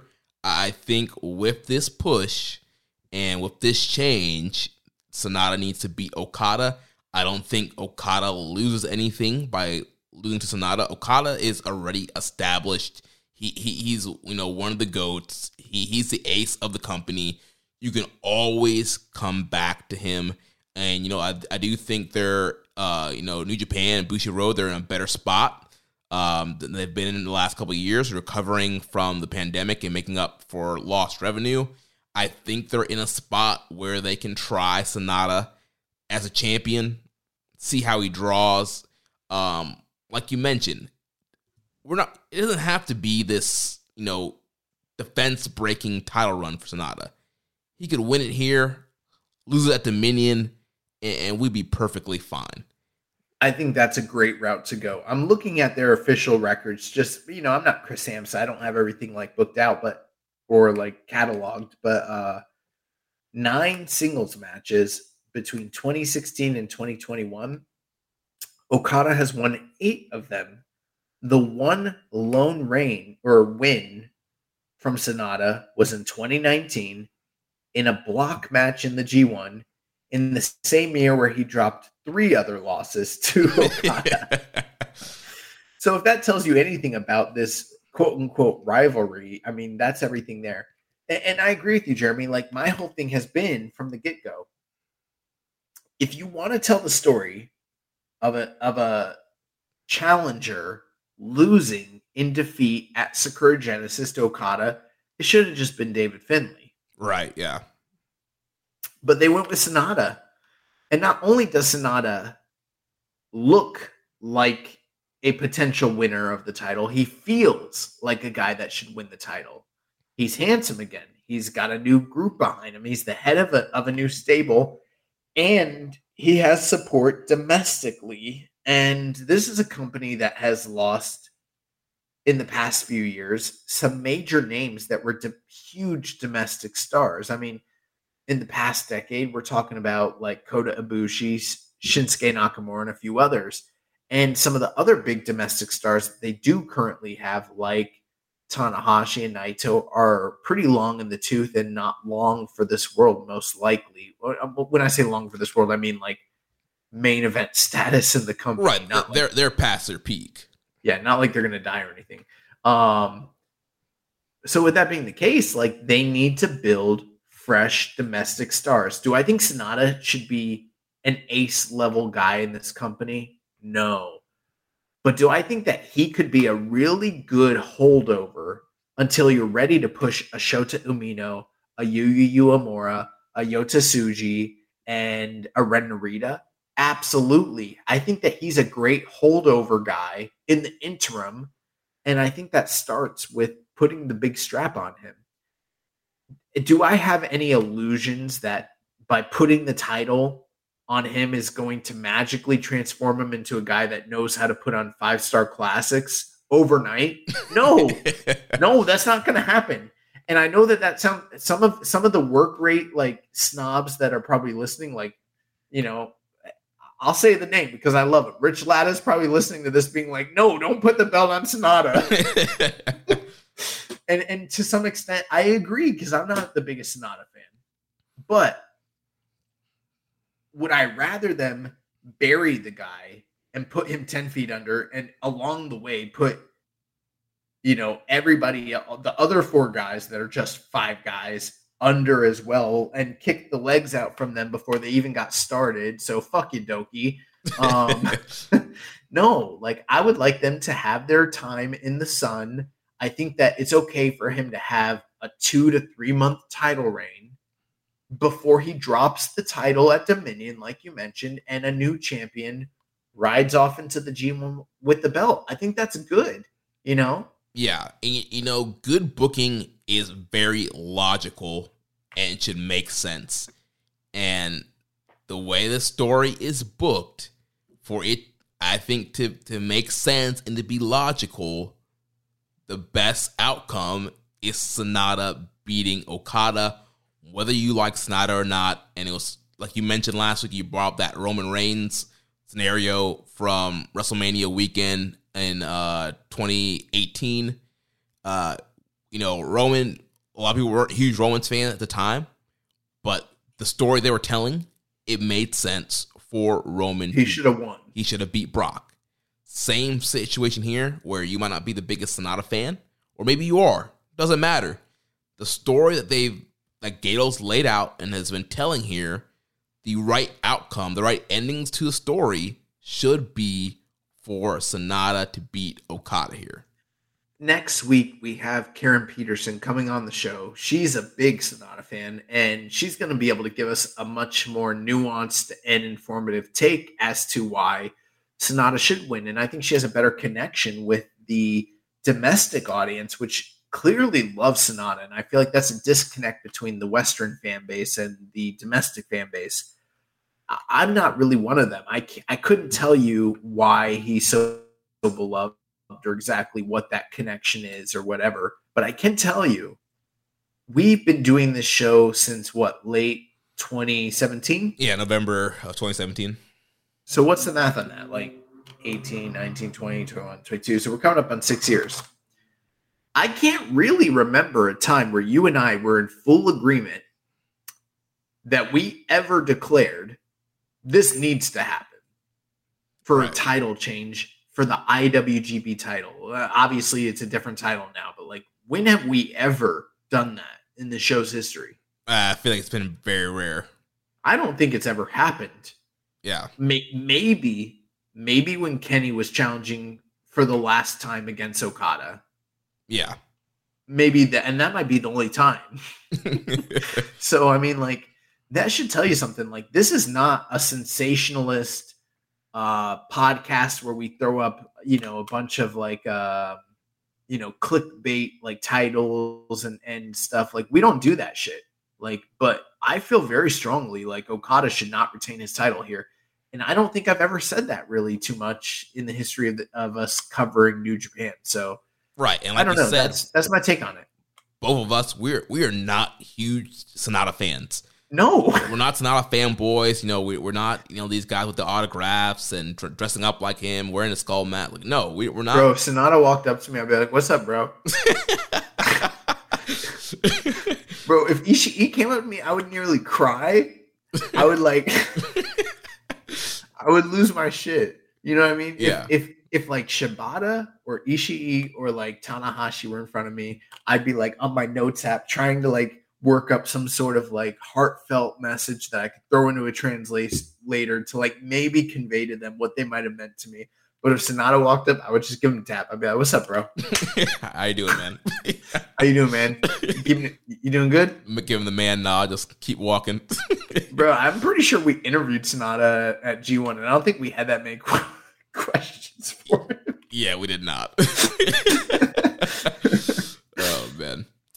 Uh, next question here from MJ Does PR. What is better for the World Championship title scene? A continued Okada rule or a Sanada victory? Okada has been so dominant and predicted this run, it's difficult to see him credibly losing to anyone else on the roster. Uh, I mean, we kind of answered that with what we were just talking. Anything else to add on that?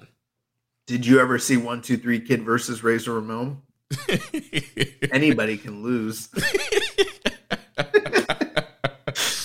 uh, anything could happen. Barry Horowitz beat uh, you know, Bodydonna Skip one time. Maven eliminated the Undertaker from the Royal Rumble. Yeah, bro. One, two, three. You never know what could happen. Uh, Barry Walsh uh, says, with Sanada doing a Shining Wizard on route to the final win, do you think it would could set him up and Kiyomiya, who was given the move for Muto, having some feud over the move, or Muta might give Noah a win and not have Okada take a loss? this guy's assuming that Kiyomiya is still working for Noah. I don't even know if he's still working for the company. Man, drop the belt. honestly like it kind of feels like he need it feels like they might need to send him away again to rehab him again to bring him back with another new gimmick Yeah, I mean, i don't know man i don't know um you know the last thing i want to see in new japan is more mutoism right. I, I- don't need to see two Mu- Muto cosplayers wrestling each other. I do. I did. I think the Shining Wizard's a great move, and I thought it was really cool that Sanada used the move, especially considering his connections to Muto and everything. And he even mentioned in kayfabe in his post-match comments, he was like, you know, I've never used that move, and it was something that just presented itself and happened organically. It's probably a laid out spot, obviously, but like, I like that. I like that it was something just sort of off the cuff for his character but I don't need to see these two Muta, you know, practitioners, the Muto, the sons of Muta, fighting. Like, I don't need them to fight over his estate to tell me which one of them really inherits the likeness and trademark of Keiji Muto. Like, fuck that. I don't need it. yeah, at the end of the day, he does not care. He, yeah, bro. Like, he doesn't care. Like he's gonna be in, you know, in LA at SmackDown, prepping for his induction into the, the WWE Hall of Fame. Chilling with Triple H. oh man. Uh, the Dark Soldier says, as much as I'm interested in what's going on with Sanada and Just Five Guys, I honestly feel there should have been a fifth member already introduced beforehand. Maybe bring in ACH. Sanada joins and a segment is had where Sanada talks about each member and how there's just one person who doesn't fit in here. Taichi kicks ACH. Sanada talks about how ACH is a part of the problem. I shouldn't be right. I shouldn't be laughing at something so racist. Uh, well, yeah, we've we've brought up the whole the Booker T thing a couple weeks uh, in a row with uh, the whole yeah WrestleMania 19 thing, or not the WrestleMania, the uh, the NWO Shawn kicking him out uh, from the NWO. Shawn Michaels racist. You're, both of us, our first favorite wrestler is racist. Nah, Shawn, Shawn no, that, Shawn was put in a difficult spot. Okay, Booker Booker wasn't part of the clique. Okay.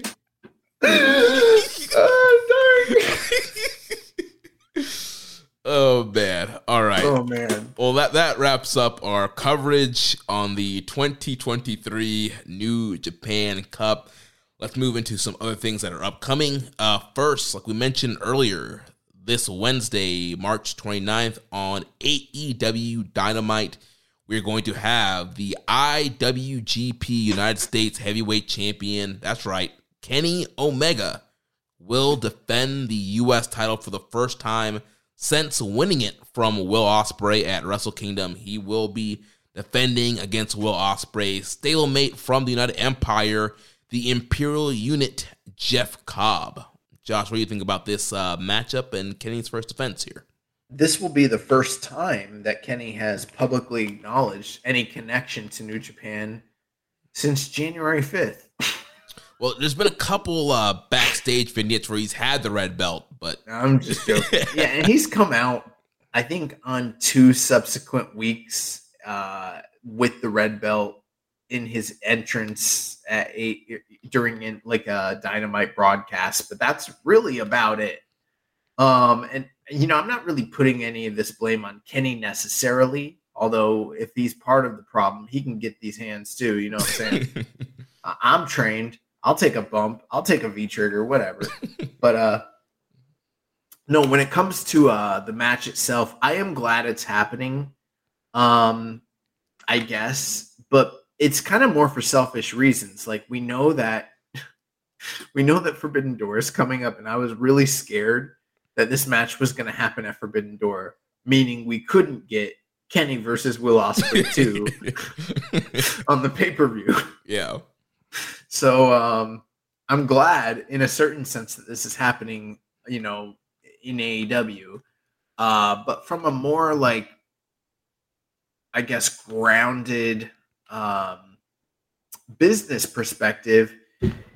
Okay, it's cool it's happening, the cross promotion. I do sort of imagine that this is going to be the first stepping stones to whatever eventually happens between New Japan and AEW as it pertains to Forbidden Door. That's like what in May, June?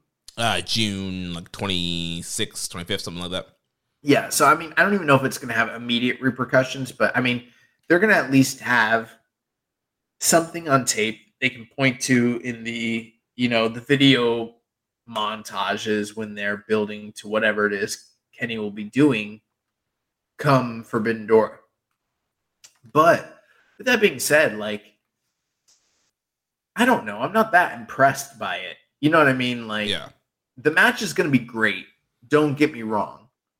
But Kenny just had a great match with Vikingo on national TV, and and I I do think from a AEW standpoint, will this be good for business? Like, yeah, it'll probably be good for business. Not quite as good as the Vikingo Kenny hype, but this will still be something that does well on television, and it'll be great for Jeff Cobb to get that exposure and for these two guys to lock horns. I'm sure as athletic as they both are and everything, that the match is gonna be great. But like I do think personally, we're at the point now where everybody, every single puro elitist and snob that had a problem with Kenny Omega, Kenny Omega winning this belt and holding it hostage like many of his other Western counterparts had done in the past are justified and and and and proved to be correct at this point because from January 5th to now, which we're at the end of March going into the early part of April, there's been no mention of Kenny Omega unless you're talking about Jeff Cobb. There's been no reference. The red belt, which was the number two belt in the company, has been completely absent from the company. And the only real argument that anybody could justifiably make about this whole situation is they could say, well, the red belt wasn't necessarily needed for Fantastica Mania or New Japan Cup. Kind of conveniently forgetting that New Beginning happened, or that the champions usually do take part in the New Japan Cup, or that Sakura Genesis is coming up and Kenny's not slotted for that, that we know of. And, you know, at this point, looking at the calendar, it seems unlikely that he would show up at Dontaku. Dominion seems like the most likely earliest possibility that he might even potentially show up in Japan with the belt again. But then again, at the same time, it's like, how does that line up with with AEW and the Forbidden Door? Will we even see Kenny Omega in Japan this year? You know, is that even something that's likely going to be followed up on? And all of this would be fine if it wasn't the fact for the fact that we saw a, a match that transcended the wrestling business this past year between him and uh Ospreay, and there's been no follow up, and there's been nothing that really elevated this brand. And like, I get it, he has other obligations with AEW, but I just had higher expectations from these two joint partners to kind of work together. I know that there was visa issues with Kenny and everything like that, but like the reality is they didn't do shit to promote what happened on January 4th whatsoever. No video packages, no mentions, nothing. And now, like the only time they're probably going to do that is in the lead up to Forbidden Door. So I don't know. It kind of sucks. Yeah, definitely there could have been better follow up from that epic matchup that they had. And like you mentioned, yeah, there were visa issues. Kenny had issues getting into the US. So, of course, he was probably going to have issues getting into Japan. But that got solved pretty quickly. And I get maybe, you know, not going to Japan frequently, but we saw, you know, with Jon Moxley, when he was the US champ, we saw several defenses on Dynamite we even saw Mox make some strong appearances. I know it was a pandemic and things were a little different then, um, but I do think that there could have been some U.S. defenses on Dynamite, Rampage, whatever. Um, and I mean, just to kind of put it out there, like, yeah, Kenny has this belt. He is, you know, New Japan's our partner. You kind of keep that New Japan name in the, the atmosphere to kind of continue to build buzz for Forbidden Door and potential matchups, but they didn't do any of that. And I mean, now we're getting it. You know, they showed clips of Kenny's promo from New Year's Dash to Jeff Cobb. They've, they've showed clips of Cobb calling out Kenny. So obviously, if you're an AEW fan and you don't follow New Japan, um, you know, every week, then to you it kind of seems like, oh yeah, this is kind of a they've been you know heating this feud up. But if you're watching no. New Japan, you're like, no, they shot they shot an angle on January fifth Cobb's been trying to, like you mentioned, keep this program alive by himself. And he's been eating losses in the meantime. right. He hasn't. They haven't been pushing Jeff. He lost first round in, in the New Japan Cup. They're, they haven't given giving him you know a, a, full go push, and he's been trying to keep this match hot with Kenny, and now we're getting it. And so yeah, everybody who wrote questions in and didn't like the fact of of Kenny beating Ospreay, now they're they're kind of justified, like you mentioned, and what's happening. They were right and we were wrong. Not entirely. There were definitely things that we were right about that they were, you know, kind of pearl clutching about. But at the end of the day, it's not just about the match. The match was fantastic, but there needs to be follow up. There needs to be promotion. It's a wrestling. I mean, wrestling is promoting. And there's been no capitalization on the follow up to what was essentially one of the greatest matches purportedly to be in the history of wrestling. You know what I mean? like what if what if New Japan didn't follow up on the the buzz and excitement behind the first Omega and Okada match. You know what I mean? Yeah. They they use that to really project and and um, elevate their brand for the next six months until they did the rematch at Dominion. That hasn't been the case with this match whatsoever um, from either brand, from other either AEW or New Japan. And part of me feels like some of the blame is with New Japan because it's like again, we're not in the locker rooms. We're not behind closed doors. I don't know what the plans may have or may not have been between these two companies. Maybe there were extenuating circumstances that have prevented the companies from doing whatever it was that they might have planned on doing.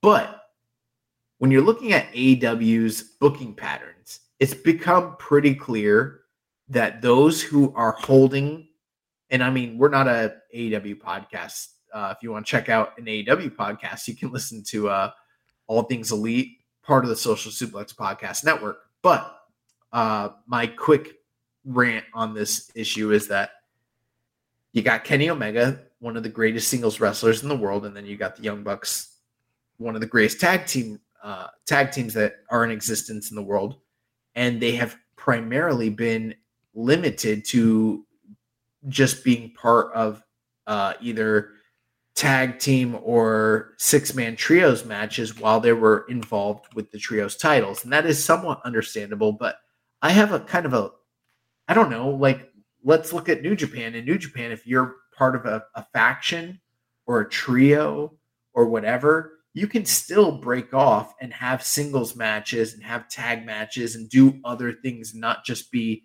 ex- exclusively limited to just being in the trios division even if you're like say the never six man tag team champions. Mm-hmm. For instance, Suzuki is pursuing the strong open weight title, even though he's a champion in the six man division.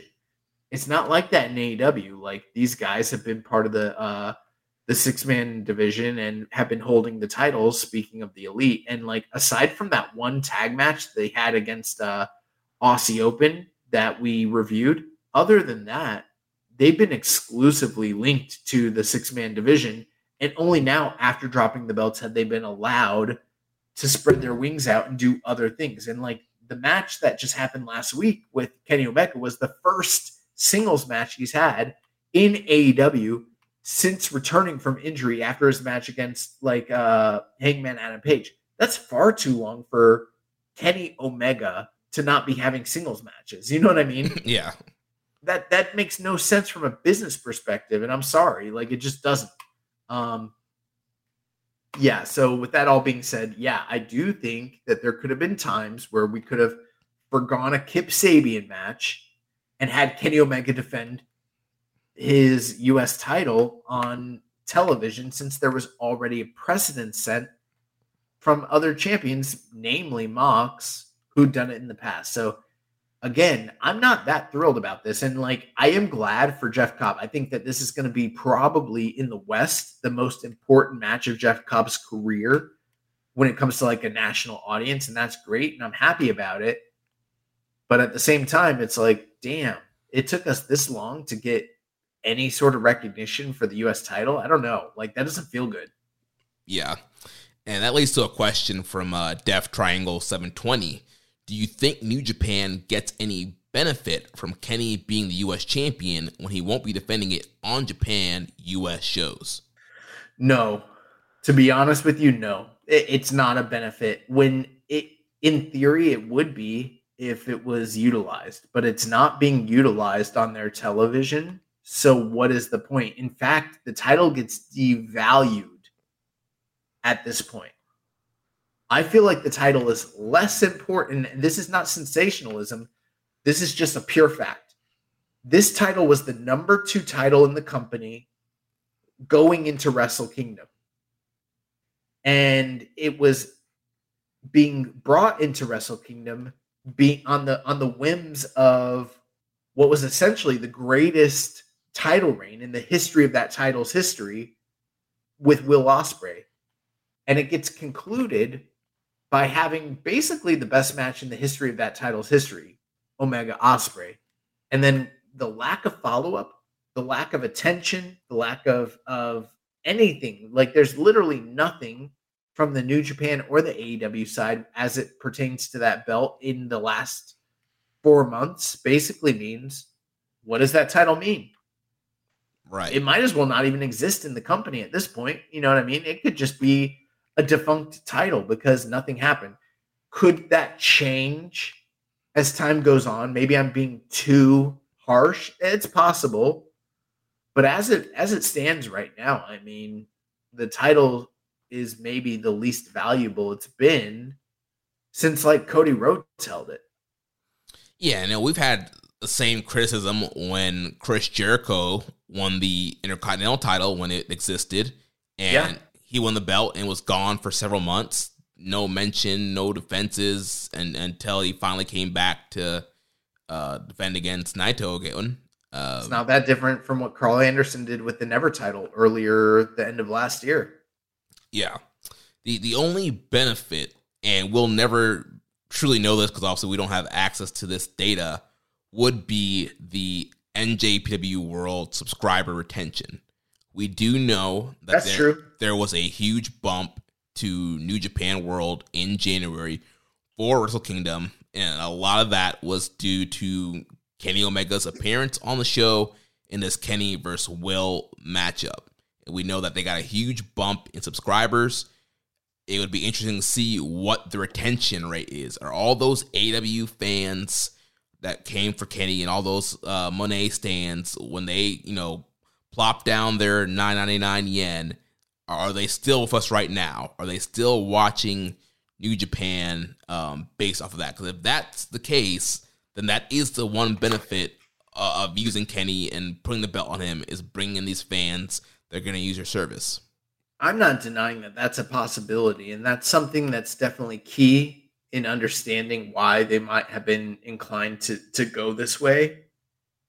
But um, it, there's no denying that even if that is the case, when you have a title that becomes non-defended and non-discussed on the the the show, it becomes an afterthought. So even if it did, uh, you know, a big rating or a big uh, subscription, you know, at the time, what's the follow up? And that's still been the discussion that we're having. Is like there's been no follow up. Yeah, and I think too, it's also disappointing because of what we saw Kenny do when he was the belt collector. You know, he yep. was, he was wrestling on Impact Wrestling defending the Impact title, going to Mexico, defending the AAA title, and, and they can't have him defend the the IWGP US title on, on AEW sooner than uh, that we're getting right now. So yeah, it's uh, a little bit frustrating, um, but at the end of the day, it is going to be a, a great matchup on Wednesday with Kenny and Jeff going to be a, a, great opportunity, like you mentioned, for Jeff Cobb, the, the biggest match um, in his career in the West. And, you know, you're going to get almost a, a, million viewers on this match, on this title, on Jeff Cobb. So hopefully um, this matchup will, you know, again, create some awareness for New Japan and you can get some subscriptions and some more eyes from the West um, on to New Japan Pro Wrestling. Enjoy all your favorite sports like never before at BetMGM. Sign up using code Buckeye and receive up to $1,500 back in bonus bets if you don't win your first bet. When you register with BetMGM, you'll get instant access to a variety of parlay selection features, live betting options, and the best daily promotions in the business. And with BetMGM at your fingertips, every play and every game matters more than ever. Place your money line prop, or parlay bets with the king of sportsbooks today. Sign up using code Buckeye and receive up to $1,500 back in bonus bets if you don't win your first bet. BetMGM and GameSense remind you to play responsibly. 21 plus and present in Ohio, subject to eligibility requirements. Rewards are non-withdrawable bonus bets that expire in seven days. Gambling problem? Call 1-800-GAMBLER. In partnership with MGM Northfield Park.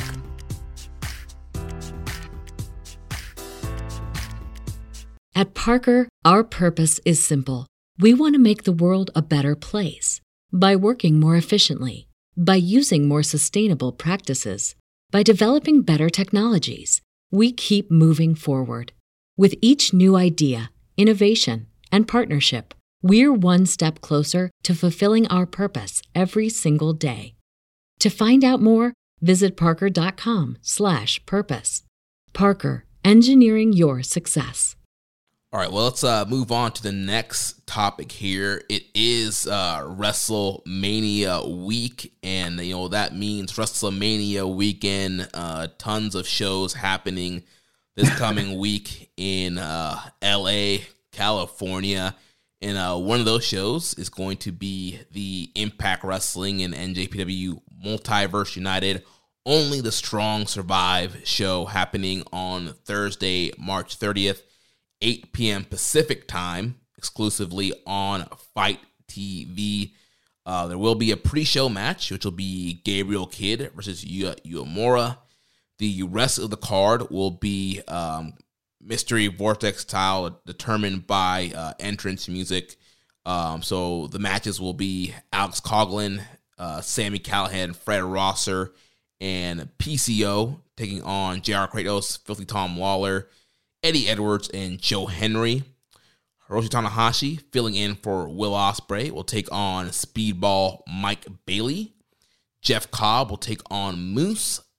The Impact X Division title will be on the line as Trey Miguel will defend against our good friend Rocky Romero, Frankie Kazarian, Rich Swann, the Wild Rhino Clark Connors, and Kevin Knight. The Impact World Tag Team titles will be on the line uh, representing the Bull Club, the champions, Ace Austin and Chris Bey will defend against the Motor City Machine Guns, Aussie Open, and the TMDK team of Bad Dude Tito and Shane Haste. The NJPW Strong Open Weight title will be on the line as the champion Kenta will defend against Minoru Suzuki. And then there will be a four way women's match with Miyu Yamashita taking on Deanna Purrazzo versus G- Giselle Shaw versus Masha Slamovich, who was uh, filling in for injured Mickie James. Uh, the original Kushida versus um, Josh Alexander match had to be uh, pulled. Josh Alexander tore his triceps, having to uh, vacate the Impact Wrestling World title. So, uh, best recoveries to uh, Josh Alexander. So, this is the card that we have here. What do you think about this Multiverse United card? I think it's very disappointing with some of the uh, recent injuries. Obviously, that can't be helped, uh, but you know it is disappointing to hear of two of the bigger names and some of my favorite performers in Josh Alexander and Will Ospreay being pulled from the show. But um, by and large, even without even with those exclusions, the show still looks very strong. I do think that prior to those exclusions, this looked like potentially the show of the weekend. And I think it might be close to being in contention for that. It's definitely one to pay attention to. Not something you should want to skip, especially if you're a New Japan or an Impact fan. But um, maybe, like, for instance, I think Super Card of Honor is probably going to be slightly better than this. You know what I mean? Mm-hmm. But um, top to bottom, I mean, this is one of the best shows of all of WrestleMania weekend on a weekend that's just filled with I mean, there's no nice way to say it, just bullshit. Like a lot of I mean, there's never been so many shows on WrestleMania weekend, and it's like literally filled with shitty, shitty cards. so it's nice to see a show that has, you know, story behind it, a reason that it's happening, big names, big matchups.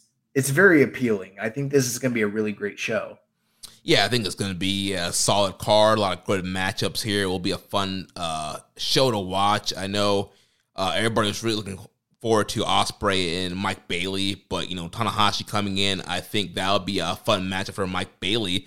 And I think a good test for him. You know, we've seen Mike Bailey a lot on New Japan adjacent shows. Last year, Mania weekend, he faced uh, Switchblade Jay White. So I think New Japan really likes, uh, you know, Mike Bailey and putting him against some of their top guys. So again, hopefully that's a sign for him getting into Best Super Juniors this year because he's just incredible, and that'd be a, great get there. So yeah, top to bottom should be a great card. Uh, we did have a question here from Def Triangle 720. Do you think New Japan should get rid of these strong titles?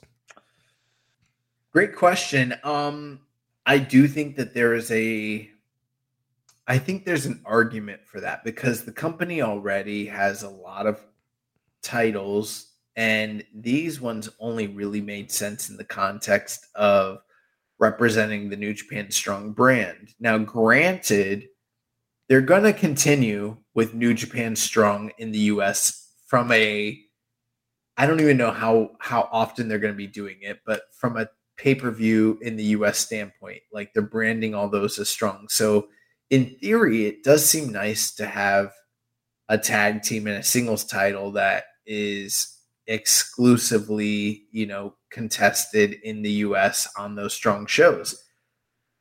But then again, if you really think about it, like when we had a weekly show and we had a roster and we had storylines and everything like that, there seemed to be a running thread. You could build up challengers, you could build up, you know, mm-hmm. a, a chase and everything like that. And now it just kind of feels like another New Japan domestic singles title challenged for and defended by domestic stars, except it's just happening in the US. It kind of remains to be seen. We, we, we we've only done one or two of these New Japan strong pay-per-views in this new era so far. So maybe we have to let it play out to see how it's going to work. But like my best guess, if you wanted my personal opinion, I would wouldn't be surprised if those titles get end up either getting uh, vacated for, or just completely like forgotten about or merged into some of the other belts that New Japan already has. Yeah, I think with a change of the format, moving away from weekly TV, doing these, you know, pay per views, which I know they chop them up and do weekly shows, but it's completely different. And I don't, totally. I don't think a strong title and a strong tag team title are necessary, especially because now with these New Japan pay per views, they are focusing on bringing over more of the domestic talent. So why do you need a strong tag title when you can just bring over the IWGP tag titles or junior tag titles? Why do you need a strong open weight title when you can bring over the never title? You're bringing over the, the IWGP World Champion. Um, so why why does there, why does there need to be a strong open weight title? I mean, the original idea of the U.S. belt in, in, general was supposed to be a title that was defended both on the U.S. shows as well as domestically in Japan, and would also cross over with their partner ROH at the time. And that never really happened. You know what I mean? Right. Um, but the reality is, like back in the early glory days of New Japan having a lot of success in the US, they were just presenting the, the domestic product over in the States. It wasn't a US product version of New Japan. And that's kind of what they're reverting back to. So, what is the point of having a New Japan Strong branded title if there is no New Japan Strong other than that just being the title of their pay per views? They're essentially just bringing the domestic product back to America. Right. They're yeah. They're kind of yeah going back to the the old strategy. And maybe we're wrong maybe as time goes on, it'll prove to be beneficial. But these kind of feel like interim titles. yeah. You know, just something that they're like, you know, they're kind of just thrown on so that there's a gold trinket that people will find value in. But I don't find any value in them if there's not a weekly show backing them up. Right. Um, so there's going to be some other uh, New Japan representation throughout uh, Mania weekend. Uh, so Bloodsport 9 also happening Thursday, March 30th. Uh, we'll have Calder McColl versus Jeff Cobb.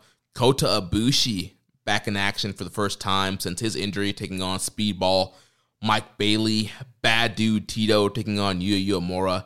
John Johnny Bloodsport, John Morrison taking on Royce Isaacs, Dave Boy Smith Jr. taking on J.R. Kratos, and the big main event, Jon Moxley taking on the android Alex Coughlin.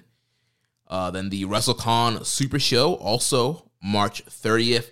United Empire team of Jeff Cobb and Aussie Open will take on the Time Machine trio of Alex Shelley, Chris Sabin, and Kushida. Our good friend Rocky Romero will take on Michael Oku from RevPro.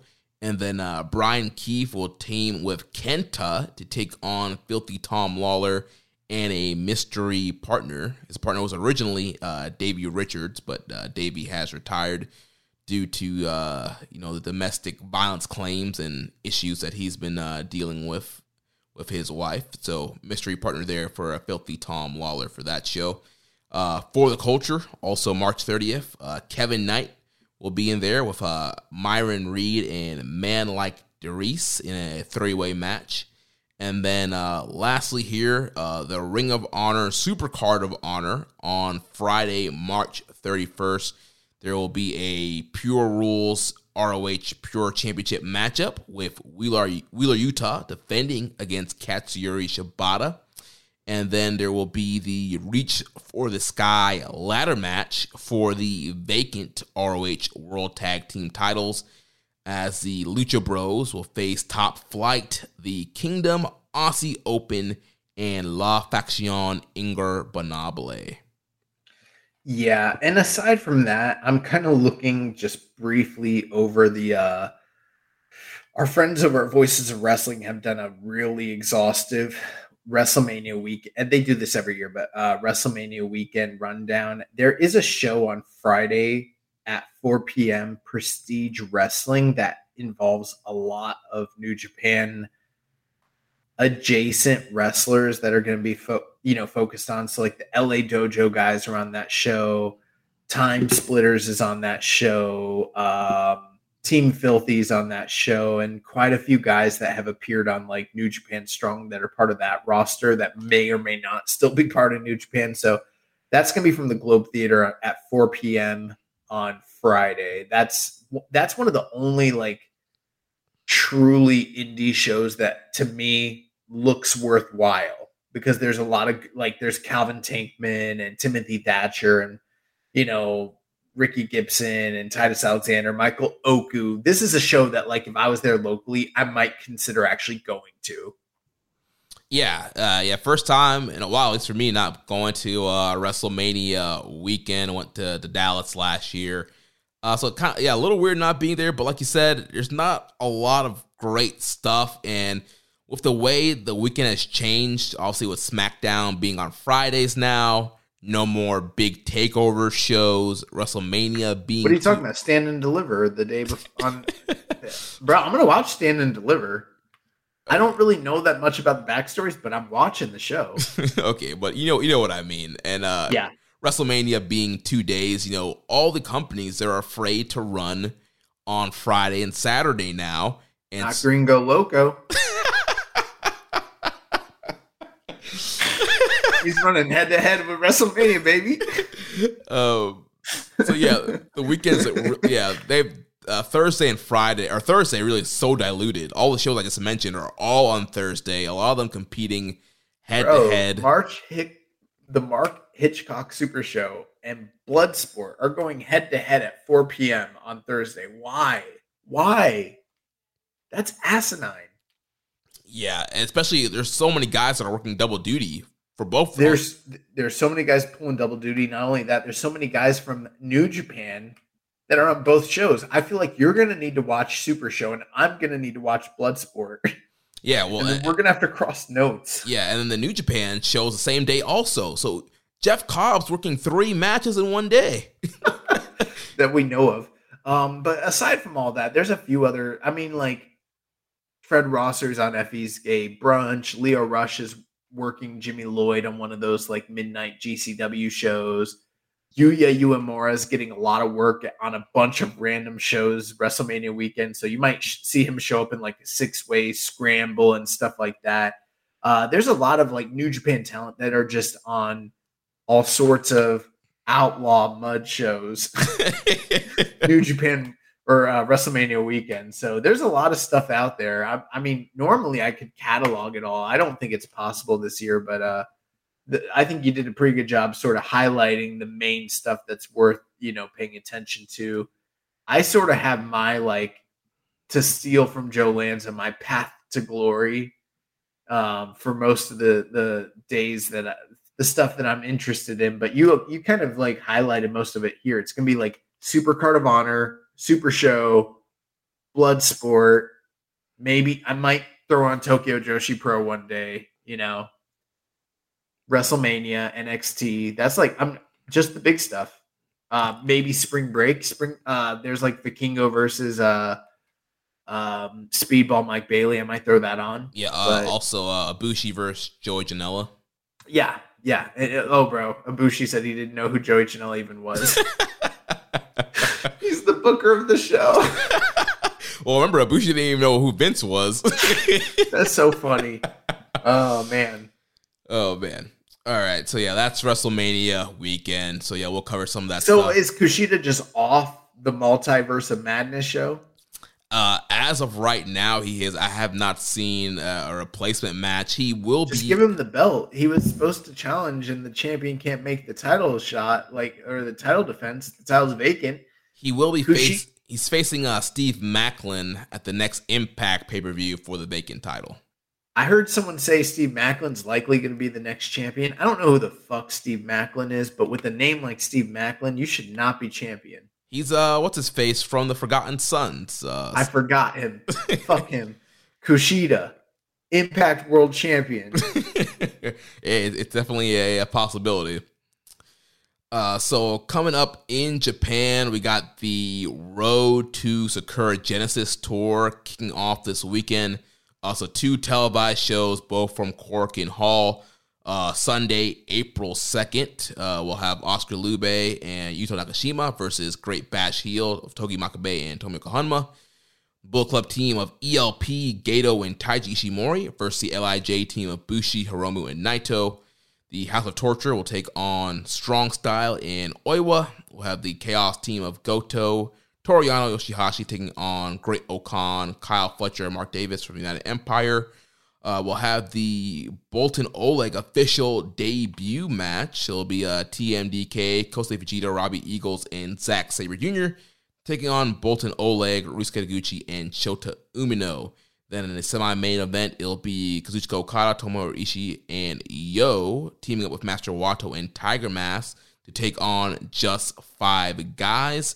And then the main event will be for the KOPW, excuse me, the provisional KOPW title in That's a correct ultimate triad match as Shingo Takagi will defend against Aaron Henare. And the rules are there will be no countouts and no disqualifications. The only way to win will be to score a pinfall, a submission, and a 10 count knockout on your opponent in any order you see fit. Yeah, so this is obviously not what had previously been uh, brought up on the air uh, that they were going to do a no no fist or no glove false count anywhere Muay Thai street fight knockout only match. So apparently that's all changed, um, which is fine. I kind of like this idea because we we discussed this last week. Like uh, Shingo Takagi does better when he's having matches that are, uh, you know, kind of centered around this sort of like different ways to win versus a gimmick of a match. This is actually just a straight up wrestling match. The only thing is, the only way to win, you got to knock someone out, you got to sub them, and you got to pin them. I like that. That's pretty interesting. It's very much in line with the trend of matches we saw between him and um, Taichi. Uh, Taichi last year. So I, am down for it. Yeah, and they had that uh, great matchup, the the Texas Death Match style matchup where you had to get the pin and ten count. Him and Taichi had that was a, great matchup, and so yeah, I think this stipulation works better in Shingo's strengths, and I don't think I've ever seen a match kind of like this. So it's unique, and yeah, it should be a fun matchup. A big opportunity here for Aaron Henare, uh, main event matchup against a guy like Shingo. Yeah, looking forward to it. So then uh, Monday, April 3rd, uh, will be Oskar Leube and Tomohiro Ishii versus Aaron Henare and Great-O-Khan. Master Wato, Tiger Mask, and YOH versus uh, Douki, Taka, and Kanemaru from Just Five Guys. Taguchi, Umino, and Yano versus ELP, Gedo, and Taiji Ishimori. Uh, then we'll have uh, Bishamon and Honma taking on Jeff Cobb and Aussie Open. Hiromu, Shingo, and Naito versus TMDK's Fujita, Eagles, and Zack Sabre Jr. Semi main event, the Mega Aces, Hiroshi Tanahashi and Kazuchika Okada will take on Sanada and Taichi from Just Five Guys. And then the main event will be for the never open weight six man tag team titles. Strong Style, El Desperado, Suzuki, and Ren Narita, the champions, will defend against the House of Torture trio, Evil, Sho, and Yujiro Takahashi. Yeah, so by this point, uh, it is possible that we could be seeing dual champion Minoru Suzuki, depending on how his match with uh, uh, Kenta goes in the States. But um, yeah, we're seeing a, a, return match. The former champions never uh, House of Torture challenging for those belts to regain them from Strong Style. And uh, I don't know, man. Like, I don't really care. um, I'll watch the match. It's fine. Um, I don't I don't know what to think here. You know, they've done a little bit of uh, building up for this match, but uh, it's House of Torture, so you know, I don't know. I wish I I wish I could tell you something more productive. Yeah. I just don't I don't care. Yeah, I, I kind of want House of Torture to win it back just because I feel like Narita needs to be, you know, doing some other stuff besides being stuck in this division. I think also there's that story with Narita and Sabre, and there's some other cool stuff that Narita could be doing in a singles role uh, versus you know feuding with the House of Torture. So we'll see what happens. We had a question here from uh, Reddit user Puro Poppy. He says, with House of Torture doing the spray paint gimmick, is the evil Saraya too sweet at Forbidden Door inevitable? Yeah, I could see that happening, and I would just like be like, ah, gag. Um, and also, we got the full card for Sakura Genesis announced. And like you mentioned, our friend Karen Pearson will be joining us next week and we'll do our official uh, preview and predictions. But we'll just run down uh, the uh, announced card here and just kind of give general thoughts. So we'll have uh, the United Empire, uh, Aaron Henare, Francisco Akira, and Jeff Cobb taking on the House of Tortures, Evil SHO and Yujiro Takahashi. The LIJ team of Bushi, Shingo, and Naito versus Douki, Taichi, and Kanemaru from Just Five Guys. The Bullet Club team of David Finlay, ELP, and Kenta versus Hikuleo, Tama Tonga, and Master Wato. Then we'll have the NJPW World Television title on the line. Zack Sabre Jr. defends against Shota Umino the IWGP Tag Team titles on the line as Bishamon defends against Aussie Open. IWGP Junior Heavyweight title match, Hiromu Takahashi defends against our good friend Robbie Eagles. Semi main event IWGP Women's title three way match, Mercedes Moné defends against uh, Hazuki and AZM Azumi. And then the main event will be for the IWGP World Heavyweight title as Kazuchika Okada will defend the title against the Cold Skull Sanada. Uh, so, Josh, what are your thoughts, overall thoughts on the Sakura Genesis card? Which we did have a question here from uh, Def Triangle 720. How do you feel about the Sakura Genesis card? Yeah, we're gonna do a full review next week, obviously. So, don't want to uh, completely give everything away, but uh, top to bottom, I feel like this is a really, really strong card. I mean, you know, you take a look at it and you've got the, the major world title match, which is the big draw. Plus, we have a three way between uh, Mercedes, Hazuki, and Azumi. That's one where I'm kind of a little perplexed. I don't know why we needed a triangle match for that, but whatever. But um, it, it's still going to be a great match, most likely plus Eagles and Hiromu, plus a junior title or plus a tag team title match, plus a TV title match, plus everything else that's on the undercard. I mean, this is, I mean, all the implications that are kind of here. This is a pretty strong card, top to bottom, and I'm looking forward to it. I think it's going to be very, very good. Yeah, I think it's gonna be a great card. Yeah, we got several tile matches plus everything on the undercard. I think it's gonna be building to angles. You know, you got Finlay mm-hmm. ELP on the same team. Um, you know, Lij and just five guys. I feel like there'll be something uh, you know brewing there. You got Shingo and Taichi across the ring. Always fireworks with those guys. United Empire. Uh, potentially, maybe they're setting up a some kind of never matchup of them and House of Torture.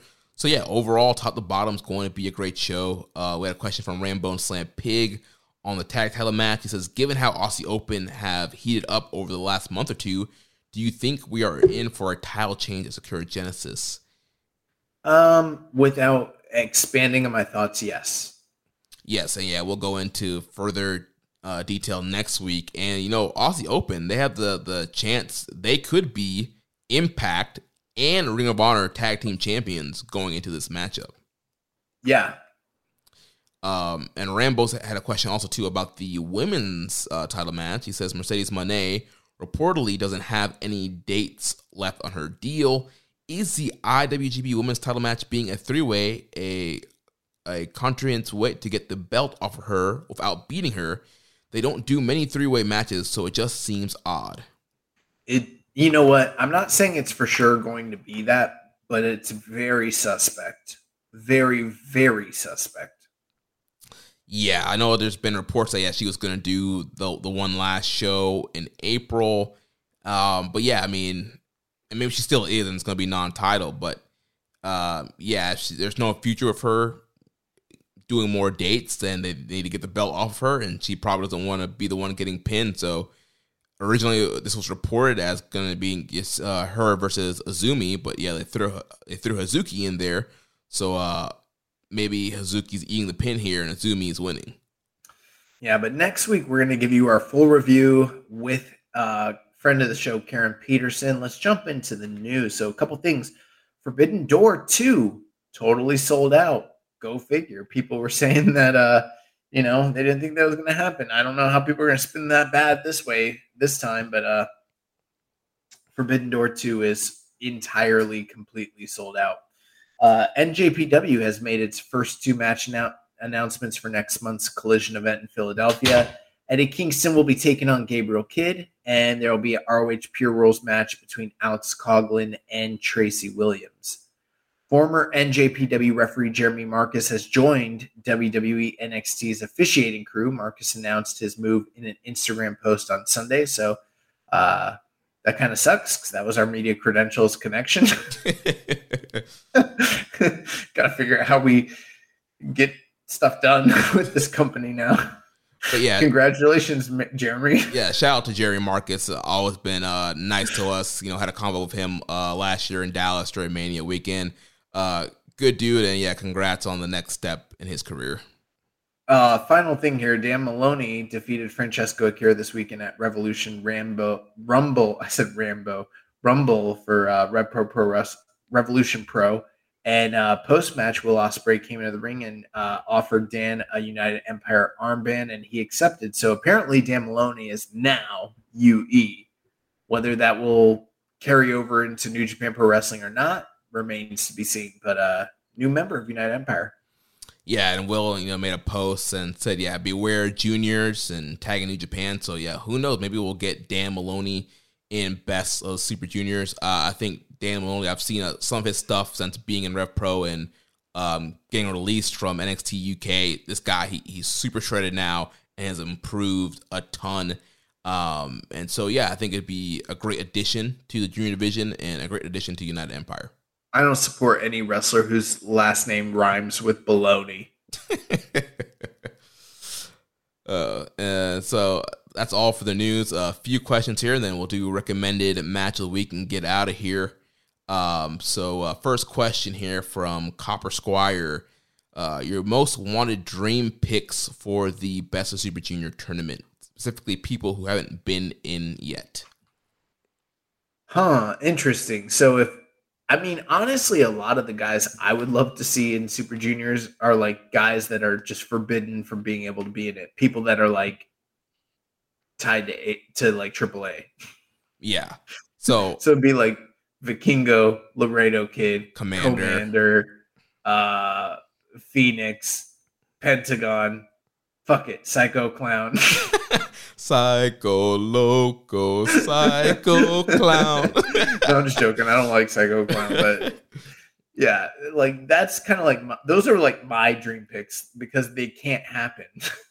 yeah, all those are guys I would love to see in it. Um, the one pick that I have that could be realistic is Speedball Mike Bailey. Oh, that'd be so sick. Guy's incredible. Uh, you know, chatted with him last year during Mania weekend and and talked about potentially being in Best Super Juniors, and also that's a, a goal of his and he's been on a hot streak. Uh, he was the you know, wrestler of the weekend last year during Mania weekend, and he's been killing it in Impact and other independent dates. Um, so yeah, he would be my top pick from a guy who's never been in it, never officially been in, in, in New Japan ring in Japan. I think he would be the best addition for this year's tournament.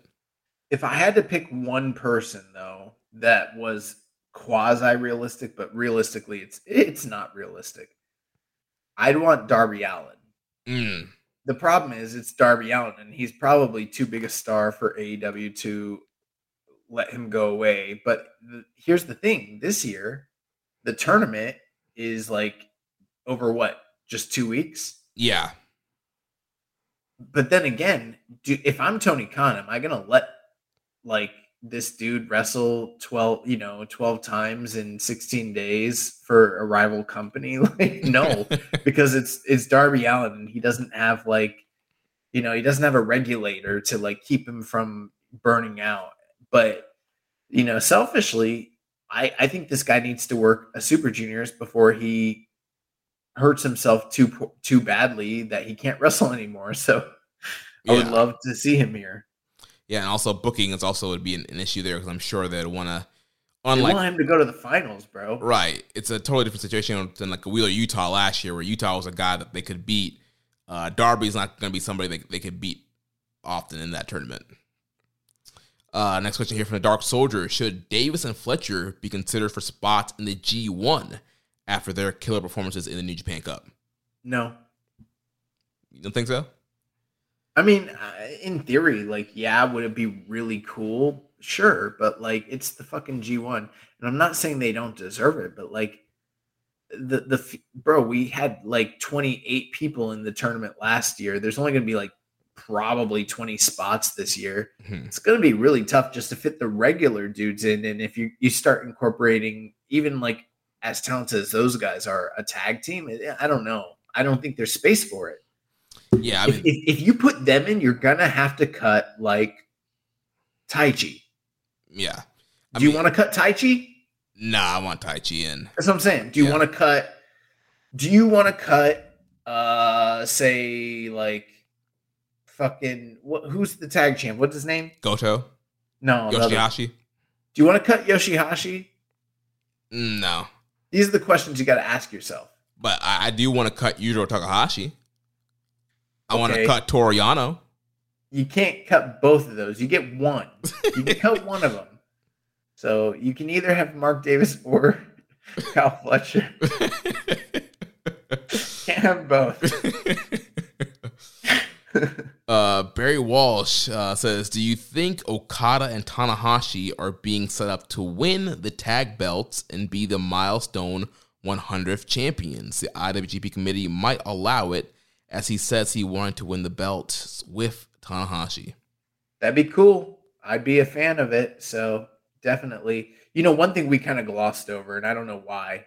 Tanahashi and Okada are wrestling Sanada and Taichi. That's yeah. a major, major match. And we've never even seen Sanada and Taichi tag together before, but that match is gonna fucking rule. And I can tell you, I think Sanada and Taichi will likely be tag team champions in the future yeah, I think they're definitely going to be in World Tag League uh, this year. And yeah, that's going to be a great matchup. You know, the, the Bishamon uh, Mega Aces match, that was great. And you got similar players here with Sanada and Taichi. Um, so yeah, I think it's going to be a great tag team matchup. Uh, unfortunately, I think the, the Ace is going to, you know, eat a dangerous suplex and a, a deadfall. And uh, just five guys will reign strong that night. Right. But I do think that this is an interesting proposition that he mentioned. The hundredth champion of all time for the IWGP titles. That would be really cool for yeah. Mega Aces. Yeah. And I also wish, here's the only thing I'll say, Barry Walsh, and, and this goes for the rest of you that are listening. Don't send me another question about Tanahashi and Okada unless you're proliferating the name Mega Aces. Don't do it. Well, let's uh conclude the show here with uh, recommended match of the week. Uh, so last week for the excursion pick, um, I chose uh, Time Machine versus Bullet Club from Impact's No Surrender pay per view, February 24th. All right. This match was, let me put it to you this way. If this match had happened on an AEW pay per view, people would be raving about it. Or if it had happened in Reseda, holy shit. You know what I mean? Mhm. If, if this happened in Japan, people be losing their minds. Unfortunately, it happened in Impact, wherever the fuck No Surrender took place, and this crowd was dead as a doornail. So it was almost like watching an exhibition of a great wrestling match. And make no mistakes, it was great. I mean, they put uh, it was so good that the ratings for this uncaged match and and the receptions of this were very high for those that saw it. But like the crowd to me, and I've always been this way, crowd reaction plays a major role in my perception and enjoyment of wrestling. And this crowd just did, I mean, at the very, very end of the match, like, and I think the match went 16 minutes and some change. Down the stretch, they were like, This is awesome. But it was like, you know, there's probably a couple hundred people in there, and there's like 15 people that were like really pushing for the this is awesome chant. Like, it, this crowd sucked. But um this was essentially very much like a PWG style all star um, sort of I, I I don't exhibition of what a great match would be, where every single guy was just firing on all cylinders, getting all their best stuff in. Kind of reminded me of some of those under the radar sleeper six man tags that we'd see in the glory days of like an NXT house show Mm. like where like you know you know like uh, undisputed era goes out there with like ricochet and like uh hanson and rowe and like just tear down the house and nobody saw it because it was not taped Yeah. it was like that except it was taped and the crowd didn't they didn't tear down the house the crowd didn't care um, I couldn't go higher than three and three three quarters on this. Um, ultimately, the match ended with uh, the Bullet Club team picking up a kind of flat finish where it looked like Time Machine was getting ready to set up a big finish off the top rope. They got distracted, interference was run, and then um, at the last minute, Ace Austin got a backslide win for unexpected one, two, three. But prior to that, this was high octane, all cylinders, balls to the wall. Great match, just an exhibition of incredible junior style wrestling some of my criticisms kenta i don't know what was going on with him. He sort of was a non-factor in the match which kind of sucked because it's the only match he's ever had an impact. And he was kind of just power speed walking around and and doing his comedy shtick. he didn't really have much to do in the match. Um, but everyone else was fantastic. Gotta ask yourself what the fuck is new japan doing with kushida? What is the plan with this guy? Does he not want to work in japan? I don't know. But uh match was good. I would say if you want to check it out it, it's it's worth you know checking out but uh this is not a match excursion match of the year contender Yeah, man, I don't understand the the Impact Wrestling fan base. Like a lot of times when we watch these Impact excursion matches, the crowds, like you mentioned, are just so dead. They don't seem to be invested in the storylines. Like I just don't, I don't understand the people who go to those shows. i think it's just fans of wrestling who are like oh impact's in town and it's like $20 so i'll go but they don't watch it and they don't care Yeah. you know what i mean they just happen to be there and they're like oh i'll do it yeah. it'd be like me going to an nwa show Mm, got you. and it's like ah Tyrus. what's that it's a Tyrus. oh yeah i, I couldn't even remember his name oh man. Um then for uh, the recommended match, you uh, picked for me Kota Ibushi versus Tetsuya Naito from the New Japan Cup 2015. And much like every Ibushi Naito match, this was a awesome matchup. Uh, young Naito, young Ibushi. Uh, you know, Naito with only one knee taped up, so you know he was going to do some more flying than we see in 2023. Um, and, you know, every time these guys wrestle, there's you know impending danger for their necks. Um, and so also started all the way back here in 2015, and yeah, throughout the match, great dragon suplex spots. These guys were dropping each other on their heads, German suplex. Uh, there was a great uh, poison rana spot from Naito to Ibushi. Again, just dropping Ibushi right on his head. Uh, crowd was super hot for this match, really into both guys. Um, and it was, you know, faster pace. You know, Ibushi's just kind of coming out of the junior division, um, getting more into the heavyweight division. So it, it, was a faster pace. You're getting the you know double drop kick spots, uh, more kind of running the ropes. The big you know poison rana spot I mentioned, great reversals, kind of a more. It was kind of a mix of a junior style, X Division style match with a New Japan kind of main event style matchup. Um, and the match went probably went about like 16 minutes, so it wasn't super long. Uh, but yeah, really enjoyable matchup. Um, is able to kind of fight off Naito's. Uh, he's going for the Gloria. Um, eventually, he gets him with the, the big sit out last ride powerbomb, which was his finisher at the time, uh, and gets the big win. Yeah, um, very interesting to kind of see like Junior Ibushi versus versus versus uh, Genius Stardust Genius Naito at this stage of their careers and like what what would come between those two guys down the road. So very very interesting. I did get a chance to you know reacclimate myself with this match this past week and uh, some pretty crazy stuff. Not as crazy what we come to see from them, but uh, very good nonetheless. Yeah. So that brings us to this week. So I have the uh, recommended, the classic recommended pick for the week. Uh, so we're gonna go back to Invasion Attack 2013, the IWGP Junior Heavyweight Tag Team Title match as the Time Splitters, Alex Shelley and Kushida, take on Apollo 55, Prince Devitt, and Ryusuke Taguchi. Nice. I will check that out this week and uh, give you my report for the excursion match of the week. Jeremy, it's it's WrestleMania weekend. You, you got New Japan guys up and down the shows all week from Wednesday all the way up to Sunday.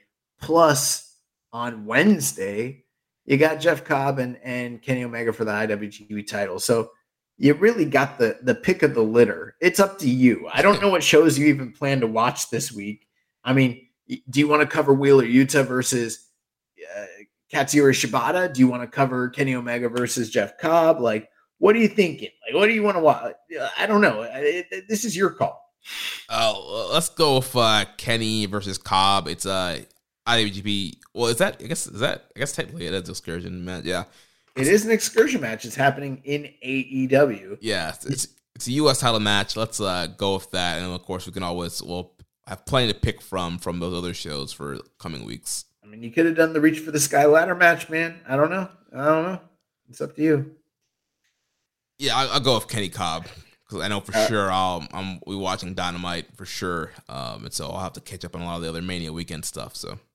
All right. Well, it's a good thing I didn't pick Alex Coughlin versus Jon Moxley then. I mean, I'm pro- definitely gonna want to watch that match as I'll What are you gonna do? Are you gonna watch Bloodsport or or Super Show? I don't know. Yeah, I don't know either. well, we'll see. I guess I'll be watching a lot of the. I'm not gonna say the name of the website, but I'm gonna be watching this week to uh, watch some of these shows. if you know, you know. Well, uh, that's going to uh, wrap things up for us this week. Like we mentioned, our good friend, friend of the show, Karen Peterson from Post Wrestling, will be joining us next week to preview and give predictions for the big Sakura Genesis uh, event for New Japan Pro Wrestling. So, if oh, you one thing before we go, I- I'm gonna watch Tamashii this week. All right, I'm gonna watch Tamashii nights three and nights four on the air.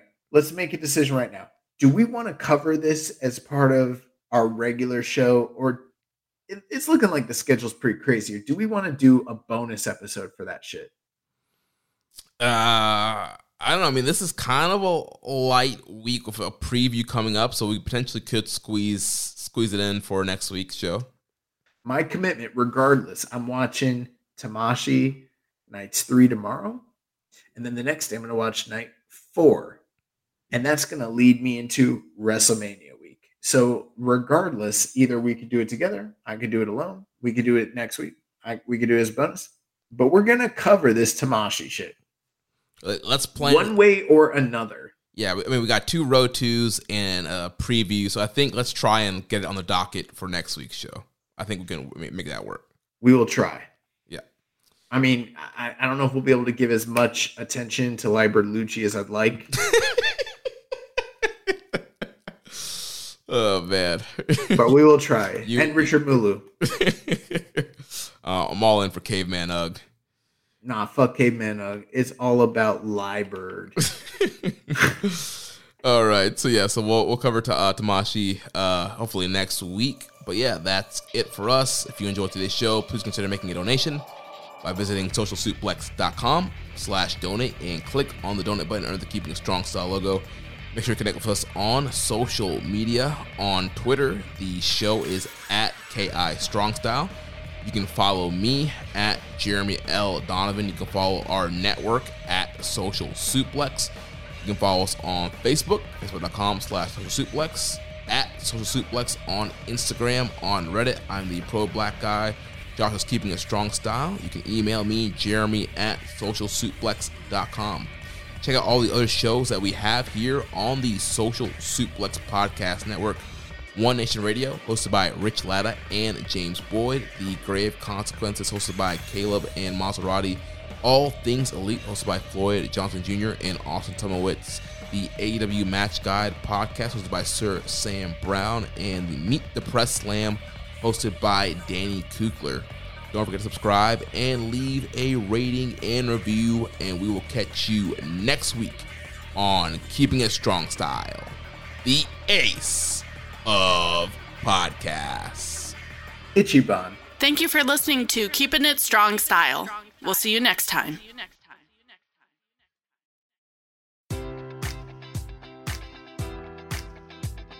Enjoy all your favorite sports like never before at BetMGM. Sign up using code Buckeye and receive up to $1,500 back in bonus bets if you don't win your first bet. When you register with BetMGM, you'll get instant access to a variety of parlay selection features, live betting options, and the best daily promotions in the business. And with BetMGM at your fingertips, every play and every game matters more than ever. Place your money line prop, or parlay bets with the king of sportsbooks today. Sign up using code Buckeye and receive up to $1,500 back in bonus bets if you don't win your first bet. BetMGM and GameSense remind you to play responsibly. 21 plus and present in Ohio, subject to eligibility requirements. Rewards are non-withdrawable bonus bets that expire in seven days. Gambling problem? Call 1-800-GAMBLER in partnership with MGM Northfield Park.